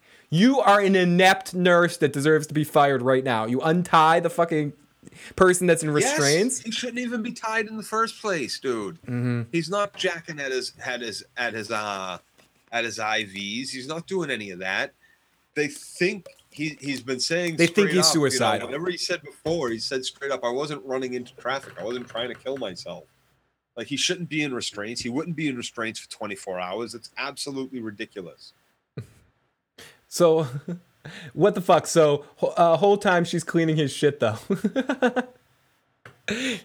she, that is a fucking shitty job. That really is a shit. I, I respect anybody that actually does that shit because it's fucking gross. So I guess she was trying to be use her shtick and be kind of funny about it, like, "Oh, you're my dog," and break the ice on it. But it, it just came off as her being like ultra douchey. Yeah, no. Yeah, no. Absolute like Oh, were we whoever the? wrote that like hates fucking hospitals, hates people that work for hospitals. Richie A said I would pee in the bedpan and throw it at her. I think we might be on time with uh with the with what with an airing right now. We might be like right in pace with the episode, something like that. Uh, Jessica says, "I love that you guys are on real time scene for scene reference of the rewatch, multi multitasking." So I think I think we're pretty good. So let's, let's keep our pace going. So so she undoes his right hand and says he can have a moment to himself. Uh, if, every time a woman's undone my right hand and told me I can have a moment to myself, turn and cough. So Nick thanks her and she leaves. He rapidly undoes the other hand and almost immediately does that. Immediately, right, right. He wants he wants the fuck out of there. And I just think it was almost an hilarious moment, like him getting hit by the car, where he just slips and the metal pan falls and clings on the ground. But right as that happens, the guy next to him codes as well. So the nurse runs back in and they call for the car crash cart and they try to give him the clear, the defibrillator. Is that what it's called? The defibrillator? Yeah. and uh, they, they they try to they eventually wheel the old guy out and the nurse tells nick to stay put she notices that he untied both hands and she just tells him to stay put and she uh or that he's un i guess she, i guess she didn't notice that he untied both She hands. did and she saw the pan on the floor maybe, but like doesn't offer to grab it for him. Like and it's easy to explainable. I was about to shift it under me and I it slipped. I only got one hand to do all this, to move the sheets, to get it under. That guy started coding. I went to pull it out and fell on the floor.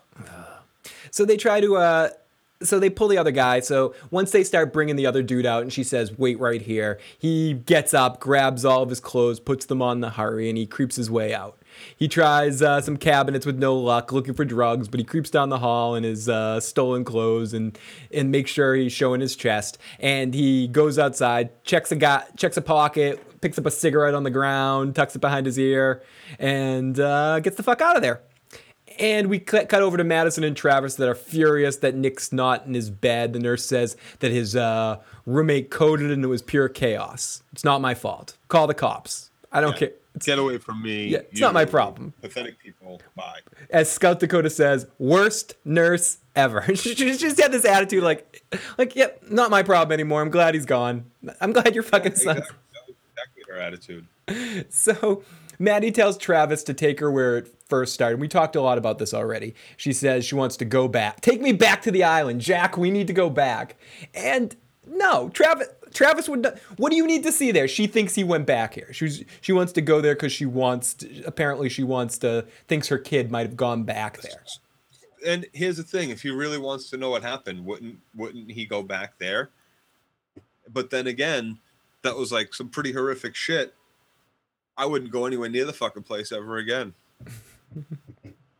I agree, but th- th- me too. That, and I think Travis knows that, which is why he's like, no, we don't have to go back there. I saw what he saw, at least at some minor level. There's not a chance in fuck he's going back there. It's just, here's the thing too: like, if the police do stumble across this place after he's been yelling about people getting a viscera, they're all gonna they're gonna blame it on him. So what the fuck would he be going back there for? absolutely. Uh, Go back anywhere near that place. His face, and I think you're, t- I think you're talking about Nick. His face just has always has to seem to have that extreme apocalyptic grade type fear and doom all over it. Only a tweaker can pull that off. So great.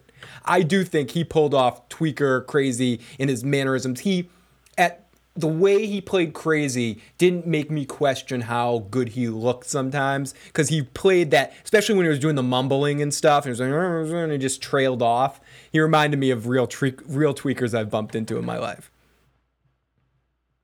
So Maddie tells Travis to take her where it started. Maddie insists after he says no. They see some shady people loitering in the park, barely moving. They pull up to the church, and she won't wait in the truck.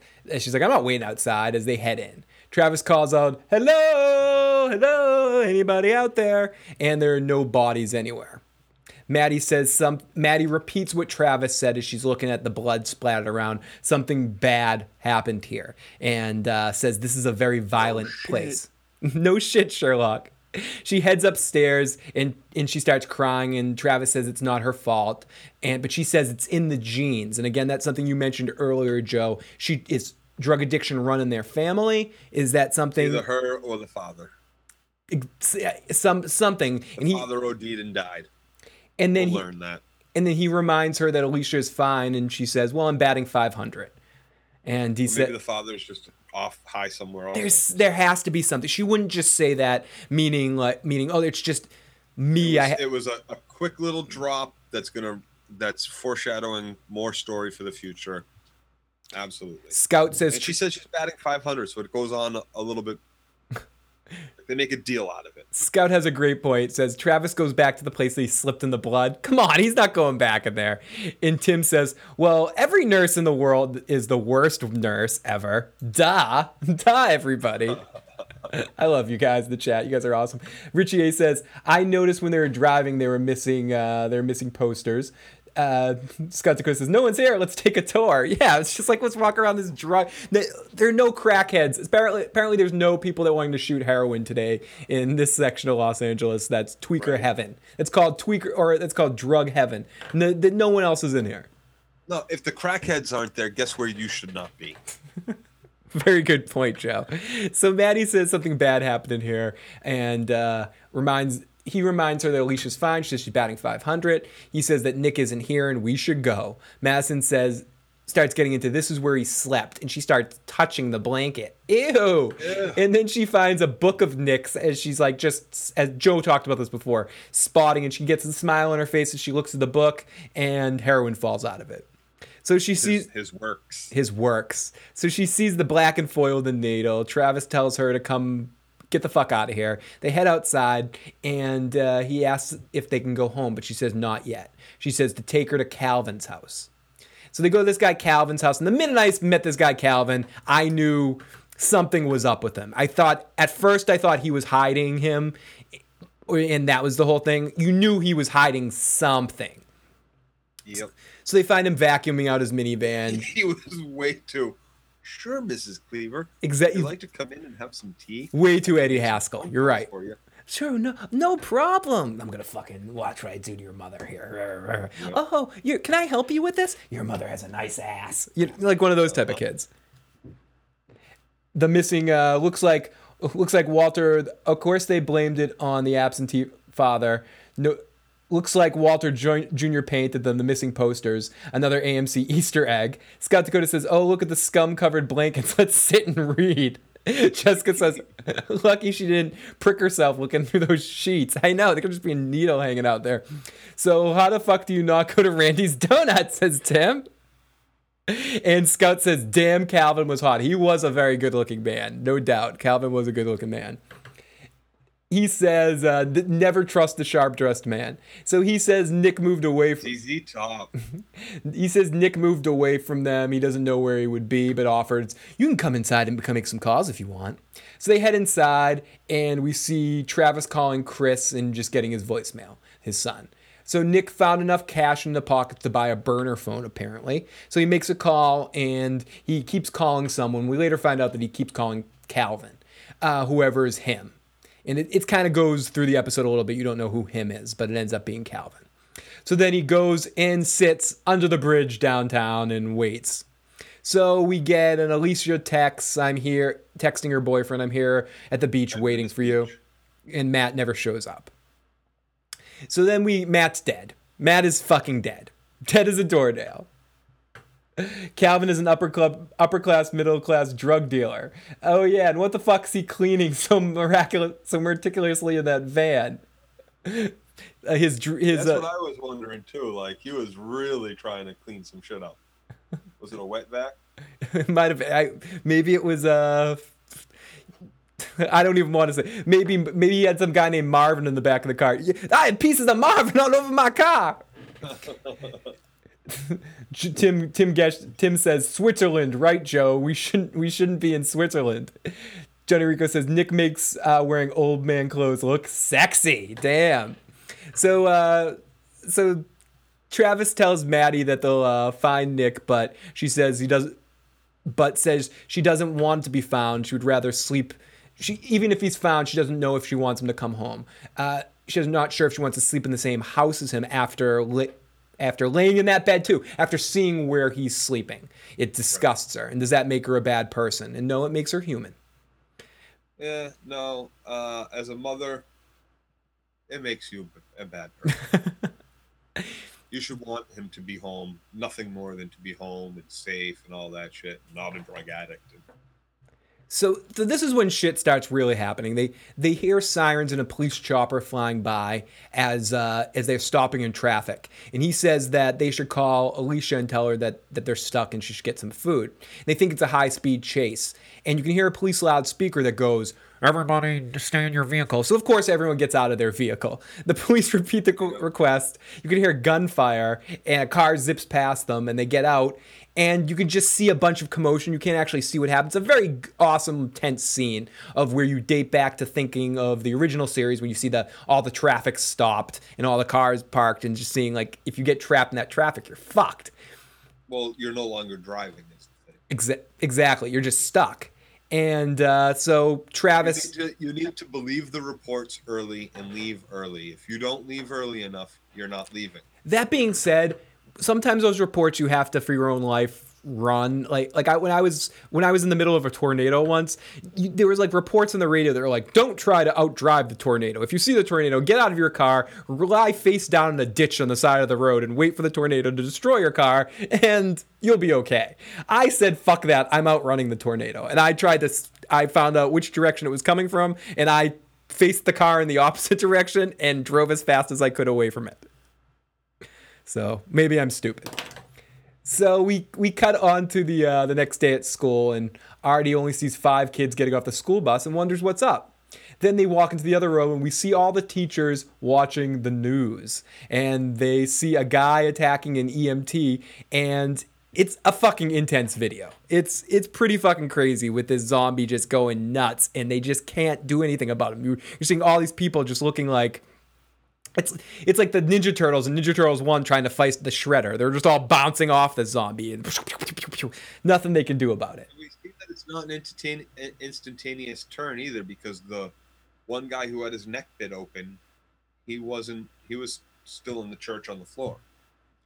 So this EMT that he that this zombie's biting, you know, they might think is dead, or just hurting in pain, and they cart him off somewhere else. Jessica says the or no Scout says the reports are always wrong. They can't even predict a snowstorm. uh, was that yeah? Jessica Barnes says was that your Twister survival knowledge? I'll tell you the truth. While I was driving away from it, I looked in the rearview mirror and I saw it didn't look like Twister, but I.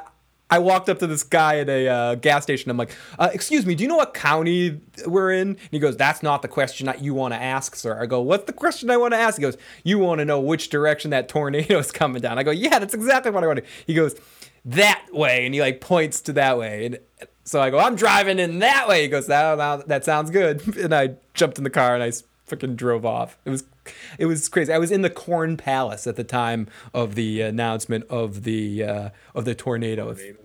That in Nebraska. Uh, it's in South Dakota, I believe. The Corn Palace. I'd, I'd have to, I'd have to remember. It was a long. Uh, I was doing one of those cross country trips. It's the Corn Palace is a very fun place. I'm sorry, I digress. So, it, it wouldn't be a good. It would be a good place to be stuck in a zombie apocalypse.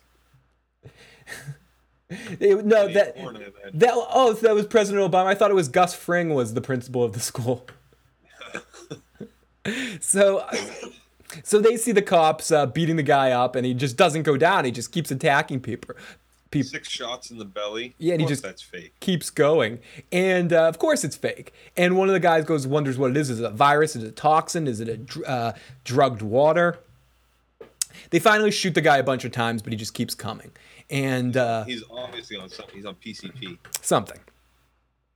Uh, Pr- President Gus Fring says, uh, no, uh, excuse me, Principal Gus Fring says, uh, parents must have kept their kids home and, uh, it, like, duh, because they watched this video. And Travis, Well, not just, not just that video. Like, obviously, there's one kid at the school who's the only one on the freaking internet. Like, I'm sorry, but th- it, there's no way, with the way media is now, that everybody doesn't know about it. So that is also probably one of the things that's different about this universe, with Twitter, with Facebook, with all the all the ways that people get their news stories. People would know about this. This isn't like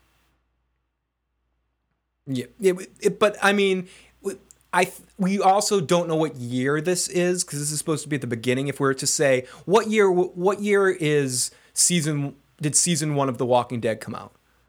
Six years ago. Six years ago. So that was 2009. years ago, Right. 2009. So th- this is this is 2009. I guess news was a little different in 2009.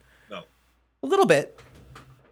A little bit. It, it was more accurate to what they showed. I thought that was pretty good, where you had everybody huddled around like one phone looking at it or something, or were they watching Well, it? all three. They were the teachers were all watching a TV. The kids were all on their own phone watching it immediately in the classroom. I would be interested to see what year it is in this universe at that this point in time. That wasn't clearly defined. I don't think it's clearly defined at any point in time in The Walking Dead, like what the what the year is in that world. Someone can correct us in the chat room if they know. So they see the cops beating the shit out of the guy, but he just doesn't go anyway. And Travis uh, already says the parents must have kept the kids home because of this. Travis tells her it's like uh, Nick described as they as he brings her aside, and she asks him to call the police and report Nick missing because that's the only way I can think to find him. Nick, mi- because LA police are going to care so much about an 18 year old man that hasn't come home that's a known drug addict to police. Nick makes another call and says he needs to know what d- went down at the church. He says on the phone. Alicia tells her parents that her parents were near the incident. Uh, she's with her friends, like she, she's in her classroom, uh, being like, "Oh my God, your friends were really in it." They're all looking at their phones in it, and the teacher walks up and is like, "Do I have to take your phones?" And she kind of takes the phones away. She, uh, the teacher threatens, threatens, and then eventually takes their phones away. She was about no, she was about to take the phones away when principal came over the loudspeaker and said, "We're having a half, half day. Yeah, I, for, I forgot about that. So Artie, uh, Principal Artie announces it's a half day and school's out for the so apocalypse. Mom walks in. Right. And she says, Give me my fucking daughter. And she tells her daughter that she wants to go home. And they ask about Nick. And Madison says that this means that uh, she'll be there when he gets back. The students fly out, and Travis catches up with Maddie and says they need to go before they get blocked in. She sends Alicia home on the bus, which is going to serve to be a problem later, I bet. Lisa Yes, sees, absolutely and then they see. terror on the school bus. I see it absolutely coming. And then we see uh, Tobias, the kid from the beginning, who gives uh, Ma- Maddie. Are you fucking serious, lady? You've reports of your like people are fucking eating each other. You've seen it on TV. You've heard it from your son.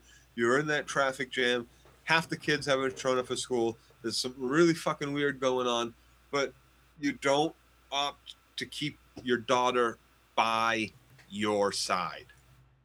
You're not getting on that bus. You stay with me. You keep your hand on my shoulder until we get home. Yeah, you're ne- I'm never leaving your sight. You're my kid's. n- My kid is not leaving my fucking sight for one second. Like, Isn't that why- on, especially with what that kid was saying? Why did she go to the classroom in the first place to get her if she wasn't going to take her with her? Just to be like, meet me at home, honey? Like, I don't know. To make sure she goes straight home after school. Yes, because I'm sure that works every time you tell her to. I Jessica Barnes Jessica Jessica says I I love Tobias says I told you so bitch face that she gave. Yeah. Fantastic. So we see Nick going into a diner and we hear people coughing. He meets Calvin. He says he's sorry. Calvin gets real scary real, real quick, where he tells him to sit down, and he's just so calm the way he's Oh, talking yeah, to him. you know instantly. Mm, yeah, I'm gonna kill you. Calvin tells. Just tell your mom. Your mom came to visit me, yo. Yeah, don't don't make me talk to you. But he was no, he wasn't even that intense. But he was just, yeah, your mom came to visit me. I don't like that. What'd you tell your mom? Mm-hmm. He said he's just so fucking scared, spooky about it, and he says, uh, I can't have your mom knowing anything about me. and Calvin asks uh, if he's been talking about him. Nick says no. He just wants to know that he'd never say anything. He just wants to know what he gave him if he laced it with PCP. Cal says he doesn't want paranoid customers, and he asks him where he heard this and don't talk about my shit. Suddenly it gets to be the wire for a second. He's like, "Don't you talk shit about my product?" And Nick sighs and says the church was a bloodbath and Gloria killed two people. Calvin says that makes no sense. Gloria was 93 Can't pounds. even pick up a pencil. Yeah, she she's- barely get the needle in her arm. Yeah, she can't do shit.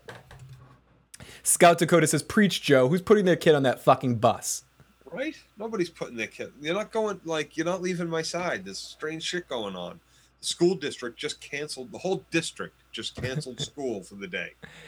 Uh, Jessica says, Joe, it's Walking Dead canon. Bad mothers try to do too much and really do nothing. Scout Dakota says, I love Calvin in that scene. Too bad his fine ass had to die. Tim says it's hard to get a year in The Walking Dead. It's never quite clear.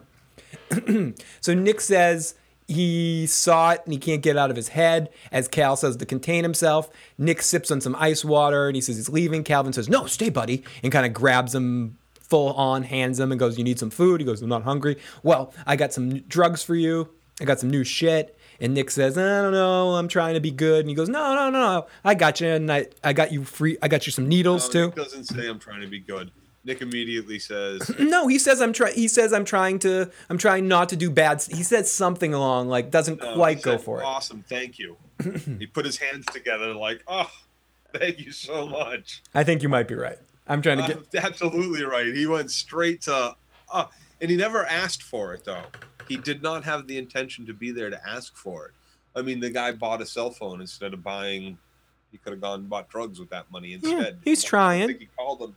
I do. I do think he was trying, and I think he was like any addict. Uh, I think you're right. I think it would do me some good. I, I got to forget about this for a little while. Yeah, and he and Johnny Rico says he was trying to serve him his real last meal. I, I agree. He was like he's trying to be a good guy. Uh, so Calvin tells him to stay and hugs him close. He pulls his arm around him. Nick cries and says he can't get out of his head. Calvin holds him, and for a second you think he might be a good friend, but no, you never really Oh, think you that. know, once he embraced him, you knew he was a dead man. You knew he was trying to butter him up to get him somewhere. Nick says he's managing, he's trying. Calvin asks him if he has his works. Nick says no. Calvin pulls him close and says, I got you. Thanks him. And this is where I thought, oh, he's going to give him a hot shot. yeah, I He's thought a- that. he's a, he's a he's I thought so too. Joe. and that's what he should have done. He should have overloaded the fucking needle.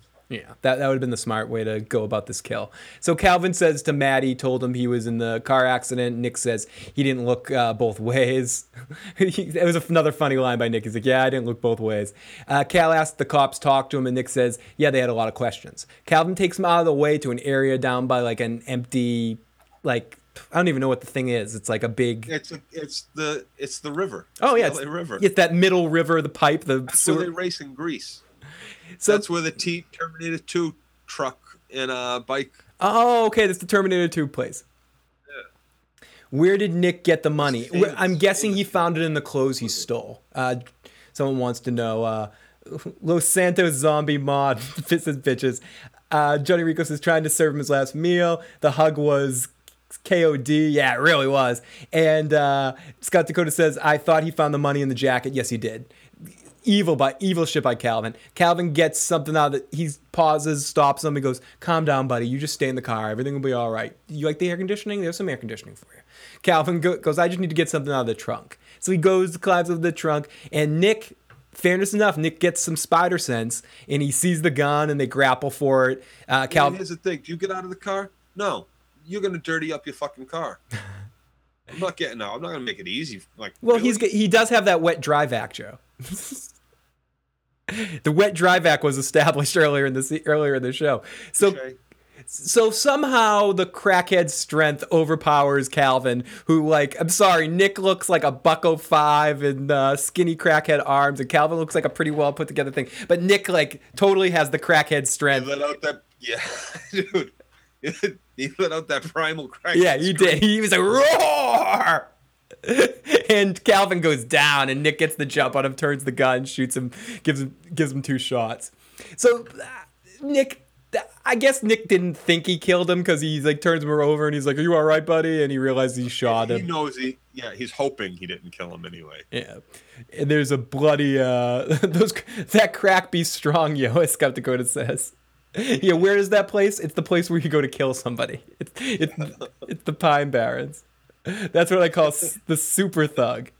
So there's a, a bloody hole in his stomach, and the stain just goes larger by the moment. Nick looks at the car and uh, drops the gun. And he runs off without either. He runs off on foot. So we later see Nick smoking when his mom and Travis come to pick him up. Nick's upset that Travis brought his mom when he asked him not to. Mom is right in his face, like, "Oh, you're okay, my boy." So Nick whispers to Travis that he did a bad thing. That seems to be a reoccurring theme of the episode. I did a bad thing, and he pulled he pulls a gun on You me. You weren't supposed to take her. You weren't supposed to bring her. You weren't supposed to bring her. Yeah. You know, she's not supposed to be here today. so he says he shot Calvin and he killed him. Maddie asks where he is and Nick points. They head down to look for Calvin. Travis says it was self-defense no matter what. Travis has this guy kid's back. He believes him. He's full on in on this. So they stop just outside the tunnel and they get out of the truck. Maddie spots uh, his car, but they don't see anything. They don't see any blood. Apparently the who the zombie doesn't bleed. Did he did the zombie lick up all the blood? Didn't Trent did Soaked into his clothes. something. So Travis Quick. Travis calls out for Calvin, and Nick gets closer and says no. They insist that Calvin was right here. Blah blah blah blah blah blah. They end up going into the truck and heading backing up back through the dark tunnel. And as they're backing up, they see someone walking towards the truck. And it's Calvin. It is fucking zombie Calvin. Madison and Travis just get out of the car like, hey, what's going on, Calvin? You okay? Nick screaming, get in the fucking car, you idiots. Get in the fucking what are you fucking doing? Is uh yell is is Joe in the car yelling at these idiots? Get in the fucking car. What are you two doing? Get in the car. Let's get out of here. I love Nick in this scene, by the way. I love the cr- crackheads. I love Nick in this whole end part of this Well, he goes from being all broken up about killing his friend to killing to all killing them, again. yeah, like five times, like making sure that motherfucker's dead. And uh, so Calvin tries to bite them both. Nick backs the truck into him, runs him over. They see Calvin get back up over the ground again. Madison and Travis watching in horror as Calvin comes comes for the truck again, and Nick runs over him again until he just slams his brakes and he goes flying off and flies to the bottom of the uh, the river thing. And uh, they get out of the car, they run up, they look, they see his body laying at a horrible angle on the ground. Oh gosh, he's dead. But Oh, there's bones sticking out of him in all sorts of places. He's twisted. Yeah. And, but no, he ends up getting up, and holy shit, this is where we see. up, he just turns his head and looks at him, doesn't? Yep, doesn't and he? we and we see this is uh, someone talked about this earlier. This is where we see those dead blue eyes glowing. We see kind of like the blue eyes glowing, and the mangled body. And Maddie goes, What the hell is happening? And What is going on? And Travis says, I have no idea. And that is the end of our episode, the first episode of Fear the Walking Dead. And Joe, I gotta say, I mean, I'm I'm in right now, and I liked the episode more after talking with it talking about it with you. Watching the episode itself, I especially creeping in as longer the episode went, the more I liked it. Is what I'd Katie say. thought it was, uh, and she's very sorry she couldn't be here. Oh, that's by okay. the way, um, she's out getting us some zombie supplies right now, Excellent, excellent. um, so she couldn't be here. But she thought it was kind of slow. She wasn't She wasn't sold yet. She wasn't. I don't think she was sold until the until the very end, until the Calvin stuff happened. But she thought it was slow leading up to it. So let's jump jump a couple of uh, couple comments before we go. Jessica says this is the place where you go kill someone. Oh, yep. Uh, Jesse Pink- Pinkman wishes that was his family. You know it's brand new, and the tweeter is actually a wise one. Uh, this was a great scene. Tim says you know uh, the dinner was in Pulp Fiction. Jessica says great way for Nicotero to find new ways to play with zombie effects. Uh, Scout says I miss Katie Crow. She will definitely be back with us this season, but uh, whenever she can. Uh, blah blah blah. Uh, let's see. Uh, where did Nick get the money? And I do want to talk a little bit about some of the things that were mentioned in the in in the uh, the Talking Dead that was before Fear of the Walking Dead.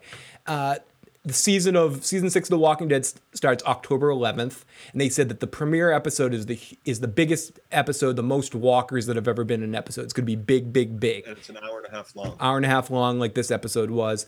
They referred to it as playing electric guitar and acoustic guitar at the same time, more character deaths, really difficult. Uh, they hint at a Morgan flashback a little bit and something to do with cheese. They said that he's not kidding about that. Something to do with how Morgan became so great with fighting has to do with cheese. And it's all a part of one episode, if we believe that uh, also said that in the first episode of season six is going to give you clues to the re- way the rest of the whole season is unveiled. So there are going to be clues in episode one on ev- about everything that's going to happen this season. The wolves, they said the wolves have a code. They don't want to share what the code is. They're devious. They carve W's in themselves.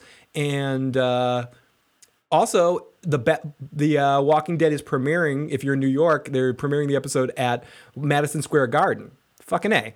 In our preview scene that we saw from the episode, we saw Sasha and Abraham driving, talking about doing something big, and uh, it's also been referred to the episode as a puzzle. They didn't want to give any anything away, so they showed us very limited stuff for the promos. But this whole season and episode is going to be a puzzle of some sort. So it's, I'm very curious, and I'm really excited that this season of The Walking Dead has started early, and we're going to be here every week to talk about Fear the Fear of the Walking Dead. Yes. Yes. Big Kev, welcome. What's up, guys? First time in the chat. Awesome. I know. I was I'm shocked to actually see your Hey. see you you're in the chat. That's fucking crazy. Uh, it's got Who doesn't love cheese, Jess? Everybody loves cheese. It's some kind of cheese. More cheese. Uh, Jessica says Michonne and Morgan love cheese. Yeah, family cheese power. So everybody, I'm going to be going. There'll be a lot more stuff coming soon since this is our official start. We got a couple of exciting things coming up. I'm going to do a lot more of those top 10 videos. If you guys have any requests, please let me know on that. I'm also going to do some of those kind of videos as live hangouts where I just go live for 15 minutes or so and do like a top 10 list, do things like that. That's probably how I'll get Joe involved in some of those lists too so we can connect and do like kind of some shorter videos. Also, have a very awesome announcement. I secured a uh, co-host. I'm going to be doing a uh, series on the channel. We're going to be doing a rewatch of The Sopranos with Mr. Big Daddy Kane.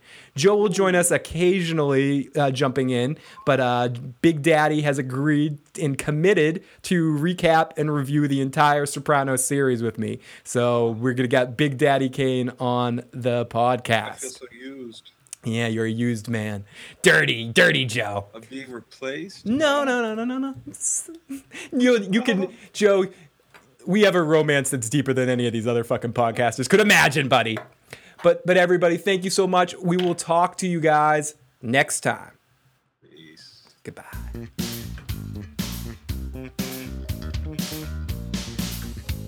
That's right, Sopranos rewatch is actually happening. It's happening.